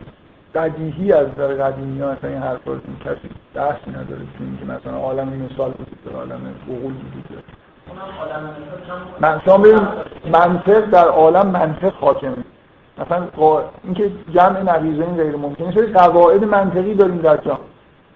نه تو ذهن من تو جهان اینجوریه. واقعا این وقایعی که تو عالم اتفاق میفته انگار از یه قواعد کلی داره در اون منطق یه جایی در هرم داره. بالاهای عالم مثلا عقوله. بنا به مثلا تقسیم بندی فلوتین توی اون عالم سوم یه جایی مثلا خیلی خیلی بالا عالم قواعد منطقیه که به همه قوانین مثلا قواعد یه جوری حاکمن به ریاضیات هم حاکمن. در سه تا عالم واضح تقسیم بندی وجود داره. عالم جسم هست عالم مثال هست و عالم مثلا مجردات عقول مجرد مثلا جبروت حالا هزار اسم براش می‌ذارن عالم مثال مثلا توی میشه مثلا هم عالم مثال شما خیلی وقتی حرف از عالم مطال افلاطونی می‌زنیم توی این تصمیم بندی سگانه بکنم باید یه ناحیه دوم و سوم مشخص بکنم چون مثلا فرض کنید مفاهیم کلی مثل زیبایی یا عدالت در عالم مسل وجود داره. من فکر می‌کنم که بنا به تقسیم بندی مثلا فلسفه اسلامی اینا جز عالم سوم هست نه عالم دوم. ولی همینجوری که من توصیف کردم شما ممکنه هویت عددی رو تو عالم دوم دنبالش بگردید ولی فکر می‌کنم اصولا عالم موصل بیشتر به عالم سوم میخورده تا. افلاتون به نظرم تقسیم بندی سگانه نبود مولانا که مولانا که آقا این چیزا همه معتقد بودن. اصلا ببین بدیهی ترین چیز از داره آدم ها که چند حداقل که دو تا جوهر وجود داره مثلا جسم و ذهن و اینا که اصلا واضح و مبرهنه برای همه. الان یک ما یه عجیبی نگاه می‌کنیم. یعنی ما, الان به خودمون حق میدیم که هر این چرا؟ به موجودات مجرد معتقد یعنی اینجوری نیست نه به عالم مسل به اون معنای افلاطونی که عدالت وجود داره معتقد است ولی نه اینکه خیلی معتقد به حرفای افلاطونی نیستن. ولی نه اینکه این تقسیم بندی جوهرهای متفاوت رو قبول نداشته باشن. نتیجه که جوهرهای چند ای در عالم هست. اصلا این ارسطو غیر ارسطو نداره. هیچ هیچ آدمی در قبل از این سال اخیر نمی‌بینید در این دو قرن اخیر که به وجود جوهرهای مجرد متفاوت قائل نباشن. حتی اگر بخواد مذهبی نباشه مثلا به خدا معتقد نباشه. ولی این مفهوم جوهر رو وقتی می‌فهمه بدیهیه که جوهرها یکی نیستن. مثلا چند نوع جوهر در عالم این مفهوم جوهر مفهوم scientific نیست. یکی از مقوله های خاص شده طبیعیات قدیم مفهوم جوهر یه, یه کتابی از دکتر عبدالکریم سروش ترجمه کرده. خیلی کتاب خوبی. برای اینکه کتاب فلسفه علمیه که یه جوری مثلا حالا دیدگاه های یه چند کتاب فلسفه علم هست. اینا کتاب درسی دانشگاه. یه چیزایی رو میگن دیگه مثلا بحثای متداول فلسفه علمی می‌کنن. بعضی از آدمای کتابای خاصی نوشتن کتاب درسی نیستن ولی یه چیز خاصی رو در در مورد علم بررسی کردن. من یه بار کتابی رو معرفی کردم دوست دارم یه بار دیگه اسمشو ببرم. یه کتابی تحت عنوان شناخت عمومی علم. مال یه نویسنده معروفی اسمش یادم برونوفسکی فکر می‌کنم. خیلی کتاب خوبیه. تو متمرکز شده روی این که بگه که به این دقت بکنید که science چیز خیلی خاصیه. که نگاه کردن به دنیاست در جهت پیشگویی. اصلا در ذات science این هست. چیزی که معمولا خیلی بیشتر یعنی قصد شناختن نیست. قصد شناختنیه که به شما قدرت پیشگویی الان این کتاب خیلی قدیمیه نسبتا. الان توی بحث‌های جدید معطوف بودن به تکنولوژی و ساینس که دیگه یه چیزی جز بدیهیات بحث‌های کلام می‌کنن. در واقع اون یه جوری دیگه یه خود زودتر به اینو سعی می‌کنه بهتون نشون بده که خیلی کتاب جالبی به دلیل اطلاعات خوبی که توش هست. از تاریخ علم از ارجاعات جالبی که میده. این کتابی که الان می‌خواستم معرفی کنم آقای سروش ترجمه کرده اسمش از مبادی مابعد و طبیعی علم تجربی همچین چیز اسمش که درست یادم نبود نویسندش یادم نویسندش آدم معروفی. نه رو سروش ترجمه کرده ممکنه تو بازار هم باشه. متمرکز روی این مسئله تغییر مقولات. از دانش قدیم به دانش جدید. اینو خیلی روش تاکید می‌کنه که اصلا مقوله های علم فرق کردن. جوهر و عرض و نمی‌دونم کم و کیف و اینا دیگه نداره. اصلا اهداف اون دانش با اهداف این دانش فرق می‌کنه. من یه نکته بگم که باز به نظرم نکته مهمیه. اینکه ما, ما توی قرن بیستم تحولات نسبیت و کوانتوم اینا رو بذارید کنار. یه واقعا یه تحول عمده تو نگاه انسان به جهان به وجود اومد. این به چیزی که بهش میگن لینگویستیک ترم یعنی اینکه به اهمیت زبان بشر توجه کرده. در, در دوران قدیم اینجوری زبان موضوع فلسفه نبود. ما داشتیم در مورد عالم بحث می‌کردیم. اینکه در بحث ما در مورد عالم زبان خودش واسطه است و مهم این واسطه رو بشناسیم. و خیلی از چیزهایی که ما در عالم می‌بینیم نتیجه زبانه. این چیزیه که توی قرن بیستم خیلی بهش توجه شده. در حوزه های مختلف یعنی فقط توی فلسفه نیست. تو فلسفه شاید بیشترین شهرت رو برای توجه دادن به زبان ویتکنشتاین داره. دو دوره دو تا نظریه در مورد زبان داره که کاملا ضد هم دیگه هستن و هر دوتاشون به شدت تاثیرگذار بودن و الان معمولا حرف ویتکنشتاین که میشه میگن ویتکنشتاین متأخر ویتکنشتاین متقدم دو تا فیلسوف اصلا به اسم ویتکنشتاین انگار وجود داره. اینکه کاملا دو تا نظریه متفاوت توی دو دوره عمرش داشته که اینجوری هم نیست که خیلی راسل به همون نظری اولی نشان علاقه داشت و نظری دومش رو کاملا مهمل ولی نظری دومش الان تاثیر گذارتر بود.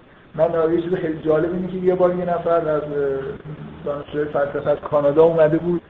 می‌گفت یه جایی شاید تو اینترنت رای گیری شده نمی‌دونم. می‌گفت ده کتاب فلسفی که هر آدمی که فلسفه می‌خواد یاد بگیره باید خونده باشه رو مثلا تعیین کردن هر دو کتاب ویتکنشتاین یعنی هم کتاب رسالهش هم کتاب پژوهش های فلسفه نمی‌تونید شما فلسفه رو خوب بفهمید این دو تا نظریه ویتکنشتاین باید خراب بشه ولی اینکه جفتشون با هم دیگه تعارض دارن. ببینید این چیزی که من می‌خوام بگم اینه که من به مناسبت های مختلف این رو روش تاکید کردم که ما شناختمون نسبت به عالم این مفهوم نظری ویتکنشتاین دوم خیلی موضوع در واقع روش تمرکز می‌کنه شما نمی‌تونید بدون واسطه زبان به جهان نگاه کنید و چیزی رو درک بکنید. دقت می‌کنید. حتی حتی شما دانش فیزیکتون هر چقدر می‌خواد فرمال بنویسید. آخرش وقتی می‌فهمید که یه نفر انگار با زبان آدمیزاد داره بهتون توضیح من من می‌خوام تاکید بکنم که همین زبانی که الان ما داریم و باهاش صحبت می‌کنیم به نوعی انگار تنها واسطه ایه که ما برای ادراک داریم ازش استفاده می‌کنیم. شما محال به یه آدمی یه بچه بتونید زبان formal یاد بدید. این منظورم چیه؟ یعنی حتی بین science بین science به نظر علم دقیقه ادراک من از خود ساینس هم واسطه زبان روزمره رو خلاص داره. یعنی شما دانش رو به هر حال دلالت های مثلا نیوتن چی گفته؟ درسته ممکنه نهایتا بتونید اینو به صورت فرمال بنویسید ولی درک کردن این دلالت های نظری من می‌تونم یه زبان فرمال یاد بگیرم و این محاسباتی در اساسش انجام بدم. ولی چیزی به عنوان معنی ازش درک می‌کنم که دلالتی برای من نداره اگه من بخوام بگم که science یه دلالت هایی داره در مورد جهان باید در موردش حرف بزنم و این حرف باید یه جوری در قالب زبان روزمره قرار بگیره. این حالا بیایید با این بحث تثبیت شده ای که تقریبا این زبان شناسی وجود داره که grammar universal وجود داره به نوعی انگار یه زبان مادر universal در انسان وجود داره که ذاتیه. نظریه چامسکی همه تقریبا بدون اشکال الان اینو قبول دارن. حداقل در مورد گرامر. این ما قبل از به دنیا بیایم انگار اصول گرامر در ذهن ما هست. به هیچ وجه ما گرامر رو با سعی خطا یاد نمیدیم خیلی به نظر من نکته مهمیه که توی نیمه دوم قرن بیستم متوجه شد من چیزی که می‌خوام بگم اینه که هر نوع معنا و دانشی توسط این زبان اتفاق میفته حتی چیزی که من از science دارم می‌فهمم و از سیستم های formal دارم می‌فهمم. اینکه محاسبه در سیستم formal ممکنه به طور اتوماتیک بدون درک و معنا انجام بشه.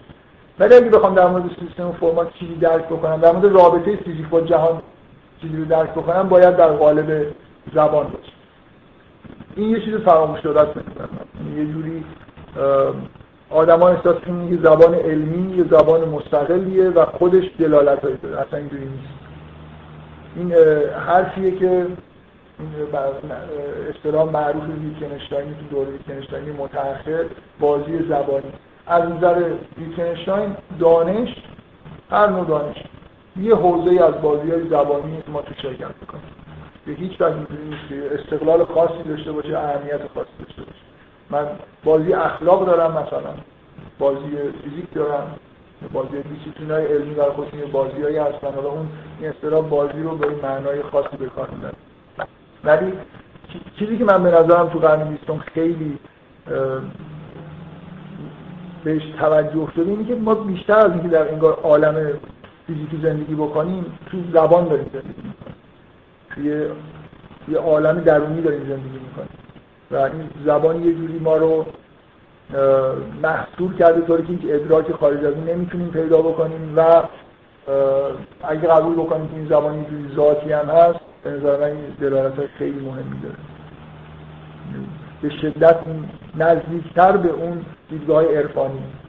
زبان انگار در عالم خارج وجود داره من چیزی که من اواخر جلسه قبل نهایتا سعی کردم این توضیح بدم که اگه بخوام دیدگاه علمی رو مثلا با اون دیدگاه گذشته یه جوری تلفیق بکنم احساسم اینه که تفاوتاشون رو بگم بگم که این چجوری نگاه می‌کنه این چجوری نگاه می‌کنه. توی دیدگاه های عرفانی زبان و معنا یه جوری در عالم وجود داره و اصل چیزایی که من دارم می‌بینم انگار صورت های تحقق پیدا کرده اون معنا هاست. و ببین به این نقطه دقت بکنید چرا ریاضیات موفقه؟ اینجوری نگاه کنید به دنیا. دنیا همون هرمه رو خود بینتون در نظر بگیرید. یه معانی وجود دارن اونا به تدریج انگار به صورت یه صورت های ظاهر میشن نهایتا صورت های جسمانی پیدا می‌کنن هر چیزی که در عالم هست صورتی مثلا صورت تحقق پیدا کرده یه معانی. خب. اونجا فکر کنید تو اون عالم معنا واقعا زبانی وجود داره و یه قواعد و قوانین کلی وجود داره که به عالم دارن حکم فرمایی می‌کنن. دقیقا ببینید صورت وقتی میگیم در همون واژه فرم به زبان انگلیسی دیگه. ما, ما یه عالمی از فرم ها داریم. فرم هایی که اون معانی رو در واقع خودشون جا دادن. دقیقا تو این عالم فرم ها و این صورت هاست که ریاضیات خیلی خوب عمل می‌کنه ریاضیات چیز سوریه یه چیز فرمال یعنی اون چیزایی که اون بالا هستن قواعد کلی که این پایین دارن ظاهر میشن به دلیل وجود اون قواعد کلی اینجا ما یه نظمی توی به وجود اومدن این صورت های فرمالی.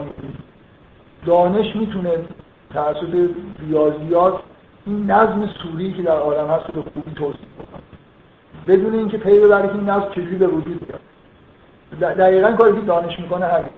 ریاضیات به این دلیل مهمه موفقه برای خاطر اینکه دقیقا این دانش سوریه و به درد می‌خوره که تو کف اون هرم این صورت ها قرار دارن. این فرم هایی که اون معانی و مثلا چیزای کلی از اون بالا انگار به این صورت تجلی کردن. ما ریاضیات رو برای توصیف خوبی از این لایه پایین می‌تونیم استفاده بکنیم به دلیل اینکه اصلا ریاضیات همینه. ریاضیات دانشیه که صورت ها رو انگار بیان می‌کنه و رابطه بین صورت ها رو بیان می‌کنه. من این چیزی رو که در واقع در مورد هرم می‌خوام خلاصه بکنم که اینکه همین الان به نظر من دانش به اینکه سه جور جوهر در عالم وجود داره اعتقاد پیدا کرده نظری کوانتوم به نظر من یه همچین دلالتهایی داره. و اینکه در فیزیک مدرن کاملا ما اعتقاد داریم و حتی مکانیسماش رو تا حدودی می‌شناسیم که این لایه ها این جوهرها چجوری با هم در تبادل هستن. حالا به زبان فیزیکی تبادل انرژی حالا به هر چیز. یا حتی شما توی نظری نسبیت می‌بینید که به نوعی انگار داره بیان می‌کنه که جرم یه جوری می‌تونه تبدیل به یه چیزی در لایه بالاتر بشه. حالا انرژی مثلا یه چیزی در این لایه بالاتر اگه در نظر بگیرید فقط مسئله تبادل انرژی و تاثیرگذاری نیست. مثلا اینی که اصلا این لایه ها انگار یه جوری به همدیگه قابل تبدیلن. از اون طرف هم شما ممکنه انرژی رو بتونید به نوعی تبدیل به جرم بکنید. رابطه بین جرم و انرژی رابطه اینا چیزهایی که مثلا فرض کنید در طبیعیات قدیم و در فلسفه قدیم هر از این لایه ها میشه ولی کسی نمی‌دونست که اینا چجوری چی هستن چجوری با هم ارتباط دارن.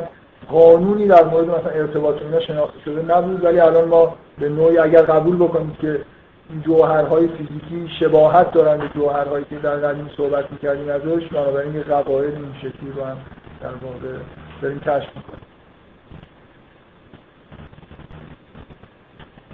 حالا توی اون دیدگاه نظری عرفانی شما قواعدتون قوانین عالم واقعا وجود دارن در این هرم یه چیزی توی اصطلاح عرفان اسلامی از عالم امر. ما ما یه عالمی یه عالم زبانی داریم که توش امر الهی انگار واقعا وجود داره. یا توی خود قرآن ما به یه مثلا چیزهایی مثل ام کتاب یه چیزهای این شکلی واقعا به عنوان موجودات معتقد انگار یه جایی هست که با یه موجوداتی با هویت زبانی وجود دارن که انگار در بالا قرار گرفتن و همه چیز رو تحت کنترل دارن. همه چیزهایی که در این عالم پایین ما می‌بینیم تحقق پیدا می‌کنه به نوعی تحت کنترل اون قواعدی که اون بالا وجود داره و اصلا صورت پیدا کرده اون معانی است که در عالم دیگه وجود داره.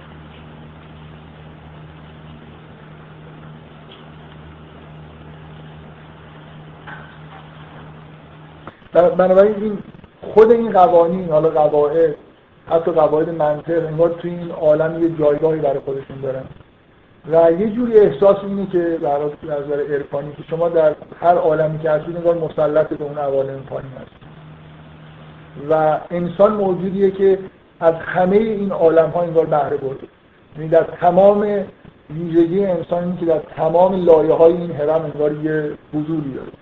هم به عالم رسم مثال وصله هم جست داره هم نمی‌دونم تو عالم عقول مجرد نیست. یه چیزی که از پایین تا بالا همه ویژگی های مثلا این جوهرها درش وجود داره همه چیز رو می‌تونه درک بکنه. ابزار زبانی در واقع این ویژگی توی عرفان اسلامی تاکید روی اینه که چون اون عالم معانی در واقع اولین بالاترین لایه هرم در این توصیف هایی که مخصوصا توی عرفان ابن عربی هست بالاترین لایه هایی که وجود داره توی این هرم در اگه در اون رأس هرم شما چیزی که تحت عنوان حالا هویت مثلا احدیت یا هویت غیری یه چیزی در واقع هرم اگه تصور بکنید ابن در عرفان اسلامی در اون نقطه رأس یه اسامی هست. اون چیزی که اصلا ناشناخته است و قابل شناخته شدن نیست. ذات خداونده مثلا. تحت عنوان احدیت. یه چیزی که انگار هنوز تجلی نکرده. توی توی پایینتر لایه پایینترش اسماء الهی هستن. ویژگی عرفان اسلامی اینه که به نوعی به یه اسما به یه جهانی از اسما قائله بعد از توش مثلا کلام و کلمات و معانی به وجود میان و بعد همینجور این چیزا در عالم منتشر میشن. یعنی ظهور پیدا می‌کنن توی همه عالم های پایین. و انسان توی هر انسان به دلیل اون ویژگی که در قرآن توصیف میشه که جامعه اسماء انگار همه چیز این چیزا رو می‌تونه درک بکنه. به غیر از رأس هرم که خارج از عالم اسماء انسان می‌تونه به تمام این هرم یه انگار از علمی دسترسی پیدا بکنه که ویژگی خاص انسان.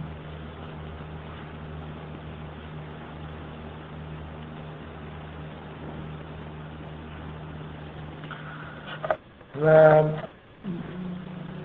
چیزی که از این حرفا می‌خوام نتیجه بگیرم چیه؟ به غیر از اینکه فکر می‌کنم کلا این حرفا حرفای مفیدیه برای خاطر اینکه اون بخشای متمایز علم و دین رو یه جوری به هم دیگه قرار می‌کنه. حالا خوب یا بد همین که عادت بکنید که این چیزها رو با هم دیگه مخلوط بکنید عادت خوبیه. یکی این که شما اگه معتقد به این باشید که قوانین و قواعد عالم جایگاهی توی هستی دارن چیزی بالاتر از قوانین عالم هم وجود داره.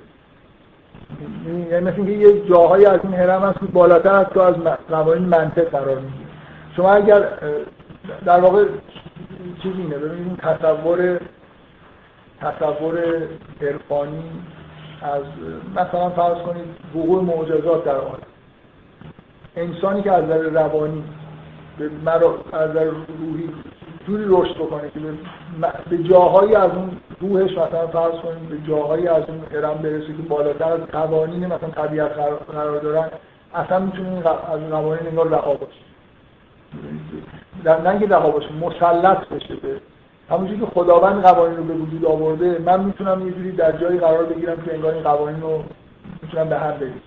یعنی این تصور که هیچ چیزی در طبیعت اتفاق نمیفته مگر اینکه مثلا فرض کنید از اون قاعده های خاص داره پیروی می‌کنه. یه چیزی فراتر از اون قوانین و مسلط بر اون قوانین وجود داره و انسان می‌تونه از اون قوانین هم بالاتر خداوند قوانین رو خلق کرده و می‌تونه این اصطلاح قرآنی که خدا به هر چیزی کن فیکون اون عالم امر مافوق به اصطلاح هر چیزی قرار داره و خداوند می‌تونه هر جور قانونی رو دور بزنه قوانین دیگه ایجاد بکنه. و انسان هم نظر روانی می‌تونه از یه حدی بالاتر بره که بتونه در واقع صاحب معجزه بشه. یا نه اینکه باز از بگیم عالم قوانین به نوعی خارج شده مثل اینکه مسلط بر قوانین شده. ما همونجوری که می‌تونیم با شناختن یه سری چیزایی مسلط به بعضی از امور جسمانی بشیم تحت اون قانون حتی می‌تونه انسان به جایی برسه که انگار یه جوری سلطه به خود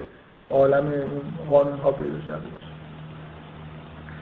ولی نکته مهمی که به نظرم میاد که همه به اصطلاح حرفا رو زدم این این نکته نتیجهش اینه که اصلا تصور این که وقایع عجیب و غریبی مثلا در عالم اتفاق بیفته. می‌بینید آره اصلا چیزای عجیبی نیست دیگه. یعنی شما وقتی قوانین رو هم خودتون در جهان یه جایگاهی براش قائل شدی و چیزی بالاتر از قوانین دیدی که به هر حال خود این قوانین طوری خلق شدن در یه لحظه ممکنه قوانین به هم بریزن اتفاقای دیگه ای بیفته.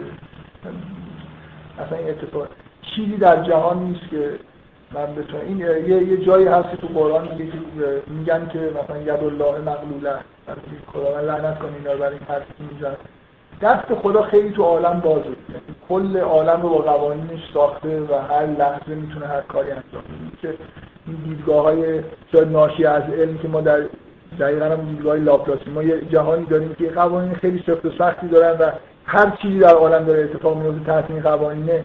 الان توی علم وجود نداره. بنا به همون چیزایی که ما توی کوانتوم در واقع می‌بینیم اصلا حالت خیلی از قوانین کم کم حالت احتمالی پیدا کردن. بنابراین اصلا قانون بودنشون یه جوری از نظر مفهوم زیر سواله.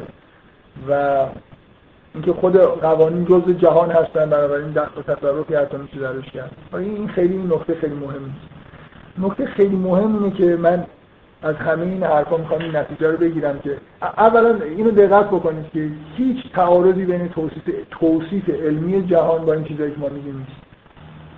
اصلا لازم نیست که شما معتقد باشید که. اون نکته خیلی اساسی اینه. من لازم نیست معتقد باشم که قوانین علمی قوانین طبیعت قوانین ریاضی هستن. وقتی دارم علم مطالعه می‌کنم. متوجه هستید؟ یه جوری این باز اون دلالت های پنهان آموزش علمیه دیگه. مثلا من وقتی واقعا معتقد باشم که قانون جاذبه وجود داره یعنی قانون ریاضی در عالم وجود داره. من می‌تونم دور دیگه ای نگاه بکنم. قوانین ممکنه ریاضی یا غیر ریاضی باشن در عالم. ولی چیزهایی که من توی طبیعت توی عالم جسمانی می‌بینم مطالعه می‌کنم و مثلا فرض قواعدش رو می‌نویسم می‌تونم قوانین ریاضی خوبی درک من یه مثالی دادم می‌خوام اینو تکرار بکنم. یه کتاب خیلی خوب و قشنگ بردارید کتاب خیلی خوب نوشته شده منظم. مثلا قرآن بردارید بعد اصلا متوجه این نباشید که اینا کلماتی هستن و معنا دارن و اینا. قبول دارید با مطالعه زیاد میشه کلی قاعده ریاضی برای این فرم این حروفی که به وجود اومده نوشت. ممکنه شما حتی بتونید در حدی قاعده من بکنید که اگه نصف قرآن رو خیلی خوب مطالعه بکنید و قواعدش رو در بیارید نصف دیگر رو یه جمله بهتون بگم شاید بتونید اصلا تکمیل بکنید. یعنی بگید که بعد این کلمه حتما باید این بیاد. به دلیل اینکه من در جاهای دیگه این مشاهده رو انجام دادم یا حتی ممکنه استدلالای پیچیده‌ای داشته باشه من می‌تونم دانش رو کلا اینجوری نگاه کنم که قواعد عالم ریاضی یا غیر ریاضی چیزایی وجود داره.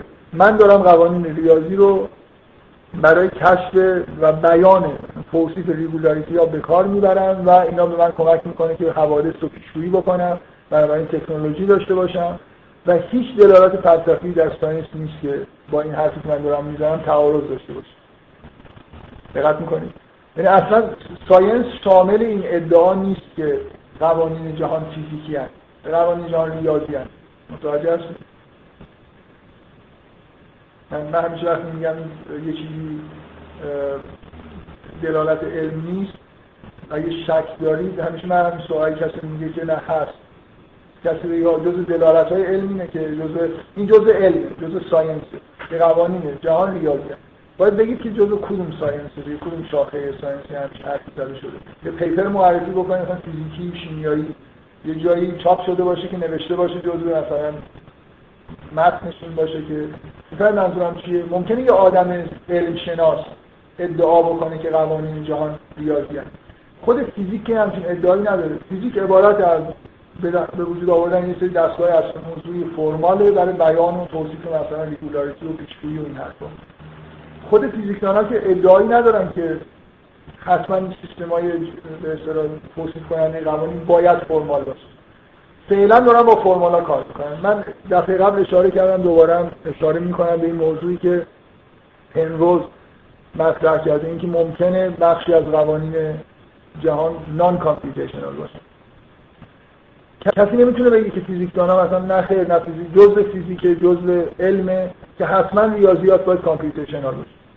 همچین ادعایی نیست. ممکنه فردا شما توی ببینید توی قوانین فیزیکی از ریاضیات non computational هم اینجوری استفاده کردن. هیچ ادعایی در علم وجود نداره که باید قوانین ریاضی باشن. science در فیزیک قوانین ریاضی رو می‌نویسه تا حالا فقط computational نوشته ممکنه بعدا non computational بنویسه ممکنه بعدا یه دانش‌های دیگه به وجود بیاد که اصلا این محدودیت ریاضی بودن قوانین رو بردارن روی دیگه ای اصلا به ماجرا نگاه کنن. فعلا ما فقط ریاضی داریم نگاه می‌کنیم. من چیزی که می‌خوام بگم و سعی بکنم که بگم که این جزء دیدگاه دینی و عرفانیه و تعارضی با علم نداره. اینه که ما نه تنها معتقدیم که جوهرهای مختلفی وجود داره معانی در عالم وجود دارن و اون چیزی که در عالم واقع میشه نتیجه مثلا یه جوری اون عالم معناست که به صورتهایی داره ظاهر میشه. توی دیدگاه عرفانی مهمه که من برای هر چیزی که در دنیا هست به معنای واقعی کلمه نه به معنای ذهنی معنا قائلم. من مهمترین نتیجه که می‌خوام از این حرفا بگیرم اینه که ما بدون اینکه به تعارضی با علم در واقع داشته باشیم این حرف می‌تونیم به این معتقد باشیم و این جزء دیدگاه به اصطلاح دینی و عرفانی ماست که هر موجودی که در عالم وجود داره هر نوع رابطه ای که در عالم وجود داره و هر حادثه ای که در عالم اتفاق میفته معنی داره. به معنای واقعی کلمه نه اینکه من یه معنایی رو همینجوری تو ذهنم بهش نسبت میدم. نه تنها معنی داره بلکه معنا مقدم بر ظهور این واقع است. و بنابراین من به هر چیزی که در زندگی خودم مثلا اتفاق میفته باید اعتقاد داشته باشم انگار یه تعبیری داره. یعنی اگه بیمار میشم اگر نمی‌دونم اتفاق خوبی برای من میفته و معمولا آدمای دیندار هم همینجوری به دنیا نگاه می‌کنن. اینکه وقایعی که در اطرافشون میگذره انگار تعبیر داره. درکی فراتر از اینکه یه تصادف براشون اتفاق افتاده. هیچ چیزی به اسم تصادف در جهان وجود نداره. همه حوادثی که در عالم واقع میشن به نوعی در واقع معنیدار هستن و یه آدمی که به درجه مثلا از معرفت و عرفان رسیده حتی وقایع روزمره هم لایه های پنهانش رو درک می‌کنه. من می‌خوام این مثالایی بزنم که این منظورم خود روشن بشه این چیز خیلی مهمی من واقعا از اول که شروع کردم به همین منظور رو با تاکید روی همین موضوع شروع کردم و میل دارم این خیلی جا بیفته که معنیدار فرض کردن حوادث عالم. اصلا هیچ ربطی به هیچ تعارضی با اینکه ما قوانین علمی رو داریم کشف می‌کنیم اینا نداره. من اگه یه اتفاقی تو زندگیم بیفته از نظر من این معنی داره. و همیشه در تمام عالم این معانی انگار مقدم در ظهور حوادث و اشیا و هر چیز دیگه هست. بذارید اول من یه مثالی بزنم که الان شاید خورده دیر شد زودتر می‌گفتم بهتر بود. یه بار به نظرم مثل که این مثال خوبیه که اگه یه موجودی اصلا بیاد هیچ ادراکی از اینکه رو کره زمین چی داره میگذره و چه موجودات اینجا زندگی می‌کنن نداشته باشه. بیاد یه از با یه مثلا چیزی مثل ماهواره یه شهری رو نگاه کنه. اصلا ندونه که اینا موجوداتی که زندگی می‌کنن انسان هم اینا اتومبیل هم تصاویر هوایی رو شما به موجودی بدید و سالها اینا رو مطالعه بکنه در یک شهر. قبول دارید که می‌تونه یه قوانین بسیار گاهی دقیق قوانین آماری دقیق در مورد حوادثی که اتفاق میفته به شما بده. مثلا یه پریودای 24 ساعته وجود داره. بعد مثلا ماشینا سر یه ساعتی با یه همچیزی تو اینجاها میان میرن. به طور فرمال نگاه کنید شهر از بالا. آدما مثلا فرض میرن مثل اینکه یه چیزی هستن. و کم کم ممکنه اصلا یه دنیای ذهنی برای خودتون بسازید که دارید می‌فهمید که اینجا چه اتفاقی داره میفته اینا یه دو جور مثلا ذره داریم مثلا سه چهار جور ذره داره. اتوبوس ها مثلا خود بزرگترن اتومبیل ها کوچیک‌ترن یه چیزایی مثل انسان ها اینا حرکت می‌کنن. پس این چراغ قرمز برای خودش هویتی داره. اینجا ذره میان گیر می‌کنن. یه پریودای زمانی وجود داره. رد میشن. همینطور ممکن اگه واقعا فکر بکنید این سالها مثلا مطالعه بکنید مطالعه آماری کلی ممکنه قواعد کشف کنید که ما الان نمی‌دونیم. تو شهری همچین اتفاقایی میفته یعنی هر روز مثلا فرض کنید یه چگالی هایی یه جوری تغییر می‌کنن. اگر مثلا فرض کنید در مورد الان ترافیک می‌دونید کلی مدل ریاضی داره طرف ممکن از اون بالا بر این مطالعه مدل ترافیک کلی قوانین ریاضی بنویسه و بتونه یه چیزایی پیشگویی بکنه که اگر مثلا فرض کنید یه روزی ساعت هفت صبح بارون بیاد یه همچین پدیده اونجا این شهر اتفاق میفته هیچ کدوم ما ممکنه اینو نفهمیده باشیم که همیشه این پدیده از نظر آماری داره اتفاق میفته می‌فهمید منظورم چیه؟ و این طرف ممکنه بین احساس داره فهمیده اینجا چه خبره. در حالی که آدما دارن زندگی می‌کنن صبح دارن میرن سر کار زن و بچه دارن مثلا اینا رو که دیگه نمی‌بینه. و اینجوری نیست که هیچی نفهمه. کلی چیز. من واقعا یه جوری وقتی فیزیک ذرات می‌خونم گاهی این احساس به این دست میده که اینجوریه دیگه. مثلا اینجا مینا من اصلا هیچی نمی‌دونیم که اینجا واقعا اینا چی هست مثل اینکه از این خیلی راه دور داریم حساب کلی هم قاعده پیدا کردیم. کلی هم که این بخوره به این از یه دونه از اینا میاد بیرون. این دیاگرام های مثلا فاینمن می‌کشیم بعد نمی‌دونم این اینجوری میشه.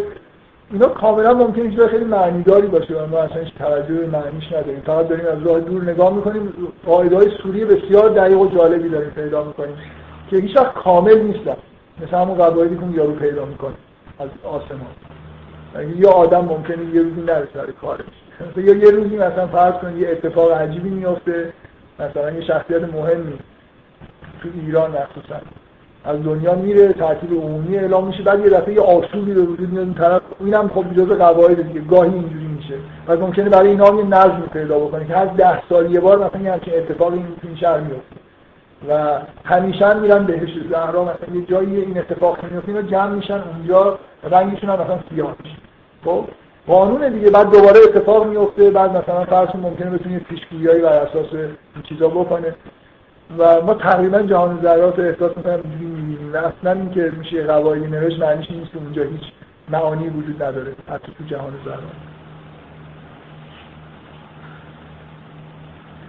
حالا من چیزی که می‌خوام بگم این معنی دار بودن وقایع عالم بیشتر در واقع برمیگرده به عالم انسانی.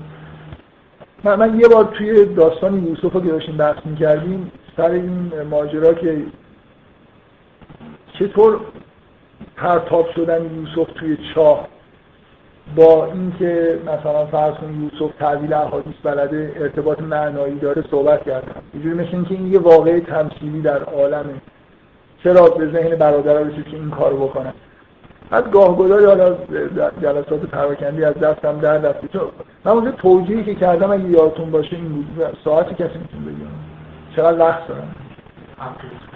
چقدر ده دقیقه وقت دارم؟ تا سی و پنج ببین اینجا من توجیه خیلی ساده ای داشتم. اینکه توی ناخودآگاه ما یه جور نظام تمثیلی وجود داره. تو اون نظام تمثیلی فرض کنید مثلا تعویل احادیث بلد بودن با رفتن توی چاه و این حرفا ممکنه با هم ارتباط داشته باشه. چون نظام تمثیلی مشترکه و ما در در اون ناخودآگاه انسان ها با هم دیگه طبق مثلا روانکاوی یون یه جور ارتباط های پنهانی داره. بنابراین در ناخداگاه برادرها القا میشه که چون می‌دونن در واقع در ناخداگاه که یوسف تعبیل احادیث بلده یا یاد خواهد گرفت.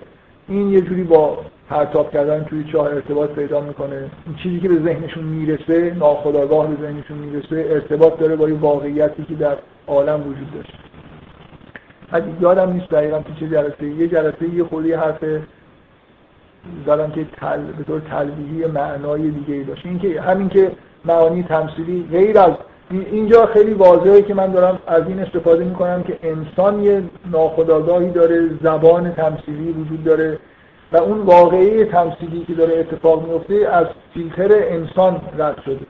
عمل انس... عمل انس... برادر هاست که یه معنای تمثیلی داره. ولی نه اینکه مثلا فرض کنید در جهان اگه یه سیاره ای به یه سیاره دیگه بخوره معنی داره از این استدلالی که من کرده بودم که چجوری همچین معانی تمثیلی ممکنه در جهان وجود داشته باشه به هیچ وجه این نتیجه نمیشه که مثلا فرض کنید درخت ها معنی تمثیلی داره اینکه به سمت آسمان دارن میرن معنی تمثیلی داره. دقت می‌کنید؟ اونا که رفتی به زبان تمثیلی ناخودآگاه به معنای یونگی نداره. من سعی کردم این تمثیلی بودن عمل برادرها رو توی به اصطلاح نظام یونگی توجیه بکنم که توجیه شدنی خیلی ساده. ولی واقعیت اینه که این چیزی فراتر از این وجود داره توی دیدگاه دینی همه اشیا همه وقایع عالم هستن که تمثیلی هستن. اتفاقی که برای شما تو زندگی میفته حتی اگر انسان خاصی در واقع درش نقش نداشته باشم باز معنای تمثیلی داره. یعنی یه جوری معنای پنهانی داره و این فکر می‌کنم خیلی اهمیت داره. توی دیدگاه عرفانی. اینکه عرفا یه بذار من کتاب معرفی بکنم که فکر می‌کنم کتاب همش یه جورایی جلسه اول خصوص الحکم آوردم. هی بحثای یه جوری کشیده میشه به عرفان عرفان اسلامی و مخصوصا ابن عربی. کتابی هست از ایزوتسو برای اینکه آدم رو خود بهتر بشناسید فقط زبان شناس نبوده بیشتر عارف تا زبان شناس کتاب خیلی کتاب خوبی ترجمه خوبی هم داره. عنوانش هست سوفیسم و تاویسم بیزوتسوی آدمیه که هم عرفان شرقی یعنی مثلا ژاپنی اینا رو خیلی خیلی خوب بلده. به معنای بلد بودن نیست عارفه. و عرفان اسلامی رو هم در حدی بلد بوده که خیلی از آدمای مهمی که الان شما می‌بینید که آدمای مطرح فلسفه و عرفان نظری در ایران هستن شاگردای ایزوتسو هستن. ایزوتسو سالها در تهران زندگی می‌کرد ویلایی داشت شمال شهر جلسه های خصوصی داشتن. اینا مثلا آقای دینانی اینا همه می‌رفتن اونجا در محضرش. عرفان درس می‌داد عرفان اسلامی بهشون درس می‌داد. و این کتاب فوق کتاب خوبیه به دلیل اینکه اون حامل بودن زبان عرفان اسلامی رو نداره و سعی می‌کنه خیلی ساده یه چیزایی رو توضیح بده. و خب تمرکزش هم روی ابن عربی و مقایسهش با یه بحثایی در تاویسمه اولین اولین فصل این کتاب در مورد اینه که ابن عربی و اصولا عرفان جهان رو و وقایعی که شما در جهان می‌بینید و مثل یه رویا یک جور رویا مثل یه رویای مثلا مرتبه دوم. اینو بگیم رویای مرتبه اول که در خواب می‌بینید بگیم رویای مرتبه دوم. یعنی همون جوری که شما وقتی رویا می‌بینید رویاتون تعبیر داره تعبیر داره. در بیدارم که هستید دارید دنیا رو می‌بینید همه وقایعی که دارید می‌بینید تعبیر داره. و قواعد تعبیرش هم دقیقا ممکنه اون قواعد نباشن ولی به نوعی شباهت اون قواعد داره. اینکه انگار ما در بیداری هم به نوعی می‌تونیم فکر کنیم انگار یه جور خواب بریم خواب کاملا معنی داره. یعنی اگر مثلا فرض کنید تو این عالم بیداری هم اتفاقی افتاد من می‌تونم اینو برای خودم تعبیر کنم. این معنی چی بود؟ چرا اینجوری شد؟ خیلی فصل اول قشنگ نوشته من فکر می‌کنم برای خیلی شروع جالبی داره. ایزوپسو کلا ببینید جالبش اینه دیگه. شما هر کتاب عرفانی که نگاه کنید معمولا از یه جاهای استانداردی شروع می‌کنن و میرن و حالا مثلا ممکن از اسماء الهی شروع بکنن. این اصلا یه جور دیگه ای نگاه می‌کنه. خیلی روانتر و واضحتر. من فکر کنم خیلی نکته مهمیه که یه نفر می‌خواد عرفان بخونه از همینجا شروع بکنه که عرفا دنیا رو اینجوری نگاه می‌کنه. عالم همین زوای روزمره که دارن نگاه می‌کنن همه چیز رو در واقع عارف یا عارف کامل کسیه که تعویله ببین اصطلاح تعویل احادیث رو من یه بار داستان یوسف بهش اشاره کرد تعویل احادیث یعنی این. علم یوسف تعویل رویا نیست. تعویل احادیث تعویل هر چیزی که رخ داد دیگه احادیث یعنی مثلا رخدادها رخدادها ممکن در رویا باشن در خواب باشن یا در بیداری باشن. یوسف تعویل رخدادهای بیداری رو هم می‌دونه. و تعویل توی متن قرآنی برگردوندن به اول دیگه چون عالم همه اتفاقای دنیا از اون بالا شروع میشه. دقت می‌کنید؟ از اون از بالای هرم. یه چیزی میاد پایین ظاهر میشه به صورت یه حادثه ای تعویل یعنی من اینو برگردونم به اون عالم معنا. این صورت ظاهری که یه رخداد داره رو بفهمم که در پشتش چه معنایی و این و عارف کامل کسی که اون عالم معنا رو هم برمیگردونه و عالم اسما. به جایی می‌رسه که هیچ, هیچ چیزی در زندگی و در دنیا نمی‌بینه به غیر از اسماء الهی. در عرفان اسلامی یه عارف مثلا واصل کامل کسی که واقعا از صبح که پا میشه با خداوند و اسماء خداوند سر کار. یه جمله ای داره فکر کنم ابو سعید خیلی خیلی جالبه. میگه این خلق را ببین. من سه سال از با خداوند سخن می‌گویم و ایشان میپندارن با ایشان سخن می‌گویم. آل... یه جوری انگار عالمی که این آدمایی که هستن و هر کلا تو عالم خودش یعنی مثلا ابو سعید خیلی اگه اشتباه نکنم کسی که این حرفو زده اصلا بغیر از خداوند با چیزی سر ممکنه سه سال اصلا یادش رفته که یه جوری دیگه هم میشه به این دنیا نگاه کرد. همونجوری داره نگاه می‌کنه دیگه. کلا دنیا خداوند و تجلی اسما و من خودم تجلی که از بعضی از اسماء الهی هستم کلمات هستم و شما هم همینطور.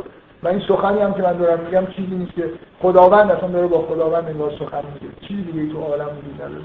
این جمله معروف من یه جایی فکر می‌کنم مجبور بشم در این مورد صحبت بکنم. این عبارت معروف ابن عربی که هر سخنی که در عالم هست سخن خداوند. فهمیدن اینکه چرا این حرفو می‌زنه ایشون خصوص کمی خود خونده و یه ایمیلی به من زد که این حرفا کیه؟ من فقط جواب دادم که خود فهمیدن سخت آره. من, من خیلی توصیه راستش نمی‌کنم. کم بخون. اینکه از این شما ایمیل یه دفعه یادمون فصل نوحی افتادن و فکر کردم که شما چی می‌فهمید از اینکه چی داره چند بیادی که داره میگن یه خود فکر می‌کنم مثل یه مبانی هست که اگر کسی اون رو واقعا خوب نفهمه. منظور این یعنی داستان قرآن همیشه معناش اینه که اصلا از داره ابن عربی همین چیزا با سراحت همون چیزی که داره میگه منظورش همون خب خیلی عجیبه. من خیلی آدمی نیستم مثل بعضی ها خصوص که هم تو قرآن می‌کنن همش رو قبول دارن. فکر می‌کنم کاملا اینجا اشتباهاتی وجود داره. ولی پرت و پلان مهم اینه که حداقل میشه یه جوری فهمید که خیلی جالب. حرفایی که داره می‌زنه. در مورد مثلا خلود در عذاب وجود نداره و یه چیزی یه چیزی هست برای فهمیدن اونجا که خیلی جالب فهمی که بفهمی که یعنی چی وقتی میگه هیچ هر سخنی سخن خداست. فرق نمی‌کنه اصلا چیزی وجود ببینید همه مشکل اینه. شما اعتقادی به اینکه چیزی غیر از خداوند وجود نداره چجوری با این تفسیر هایی که ما داریم می‌بینیم سازگار نمیشه توضیح ساده ای داد. بنابراین حتما برای آدم همینجوری توضیح بدی چیز عجب غریبی باید بگی دیگه. مثلا قوم نوح اونا هم تجلی خداوندن دیگه چیز دیگه ای نیستن که. دارن معصیت می‌کنن و نافرمانی می‌کنن یعنی چی؟ باید یه جوری اینو بفهمید چیه که دارن؟ یعنی چی نافرمانی می‌کنن؟ این این این نکته خیلی مهمیه و من سعی می‌کنم حالا دیگه متمرکز بشم روی این موضوع. برای خاطر اینکه تمام داستانهای قرآن تعویل دارن. و اصولا عرفا وقتی در مورد قرآن صحبت می‌کنن همه چیز قرآن از جمله داستانها رو تعویل می‌کنن. و وقتی که مثلا فرسون تعویل می‌کنن دارن از همین موضوع استفاده می‌کنن که اگر مثلا کشتی نوح تعویل باید بشه. همینجوری نگاه کردن که خب بله کشتی بود مثلا فرسون سوارش شدن. نه کشتی نو همین کشتی که الان توی دریا هست از نظر عرفا تعبیل داره. چه برسه دیگه به ماجرایی که اطراف پیامبران گذشته و اون جوری که در قرآن نقل شده متوجه هستید این شکلی نیست که یعنی من دارم راه برای این باز کنم که اگه در مورد داستانا مثلا سوره مریم داریم صحبت می‌کنیم هیچ تعجب نکنید که هر اتفاقی که میفته تعبیرهای تمثیلی داره. در اینکه هر چیزی که در عالم هست دلالت تمثیلی داره. چه برسه در مورد افرادی مثل پیامبران و اونی که انتخاب شده و اون جوری که در قرآن داره بیان میشه. این که مثلا نمی‌دونم حرف از جانب غربی زده میشه مکان شرقی زده میشه و الی آخر.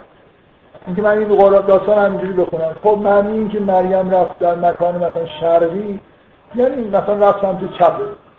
همین دیگه رفت اونجا آخه ولی یه نفر باید جواب بده چرا در قرآن ذکر شده حداقل اینکه چرا این چرا وقتی داره بعد هم می‌کنه به جز اون نخله مثلا میره بعد اون اتفاقا میفته من واقعا بیشتر این حرفا رو زدم بگر از میگم خود نفس این حرف مهمه اینه که این جزء اصول نگاه کرد نگاه عرفانی به دنیاست که هر حادثه ای تعویل داره بنابراین هر داستانی تعویل داره در قرآن حداقل.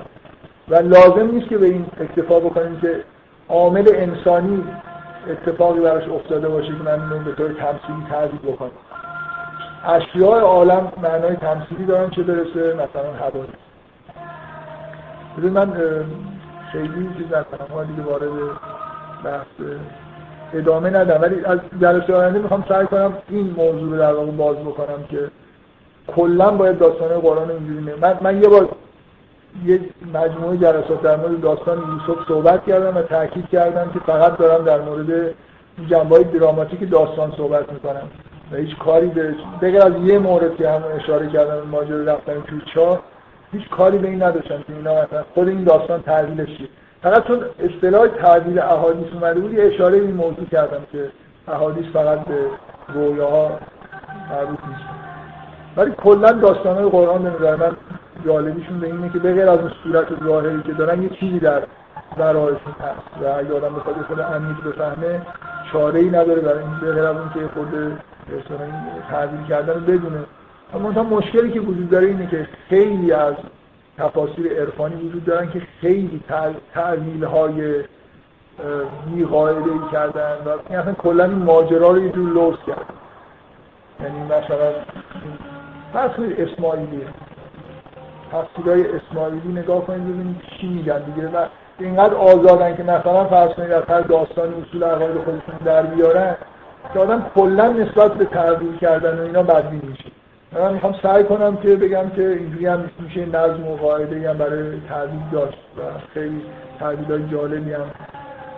و چیزی که می‌خوام بگم اینه که اصلا این جزو اصول نگاه کردن به دنیاست چه برسه اصول خوندن قرآن. شما پشت هر واقعی سعی بکنید که یه بحث هایی رو در واقع پیدا بکنید.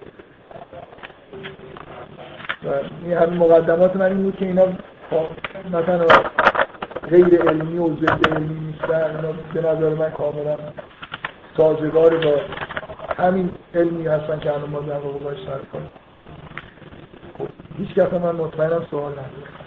مگر توی کار سوالی اگه هست خیلی مختصر یه دونه سوال جواب بدم. میشه در حال راه رفتن صحبت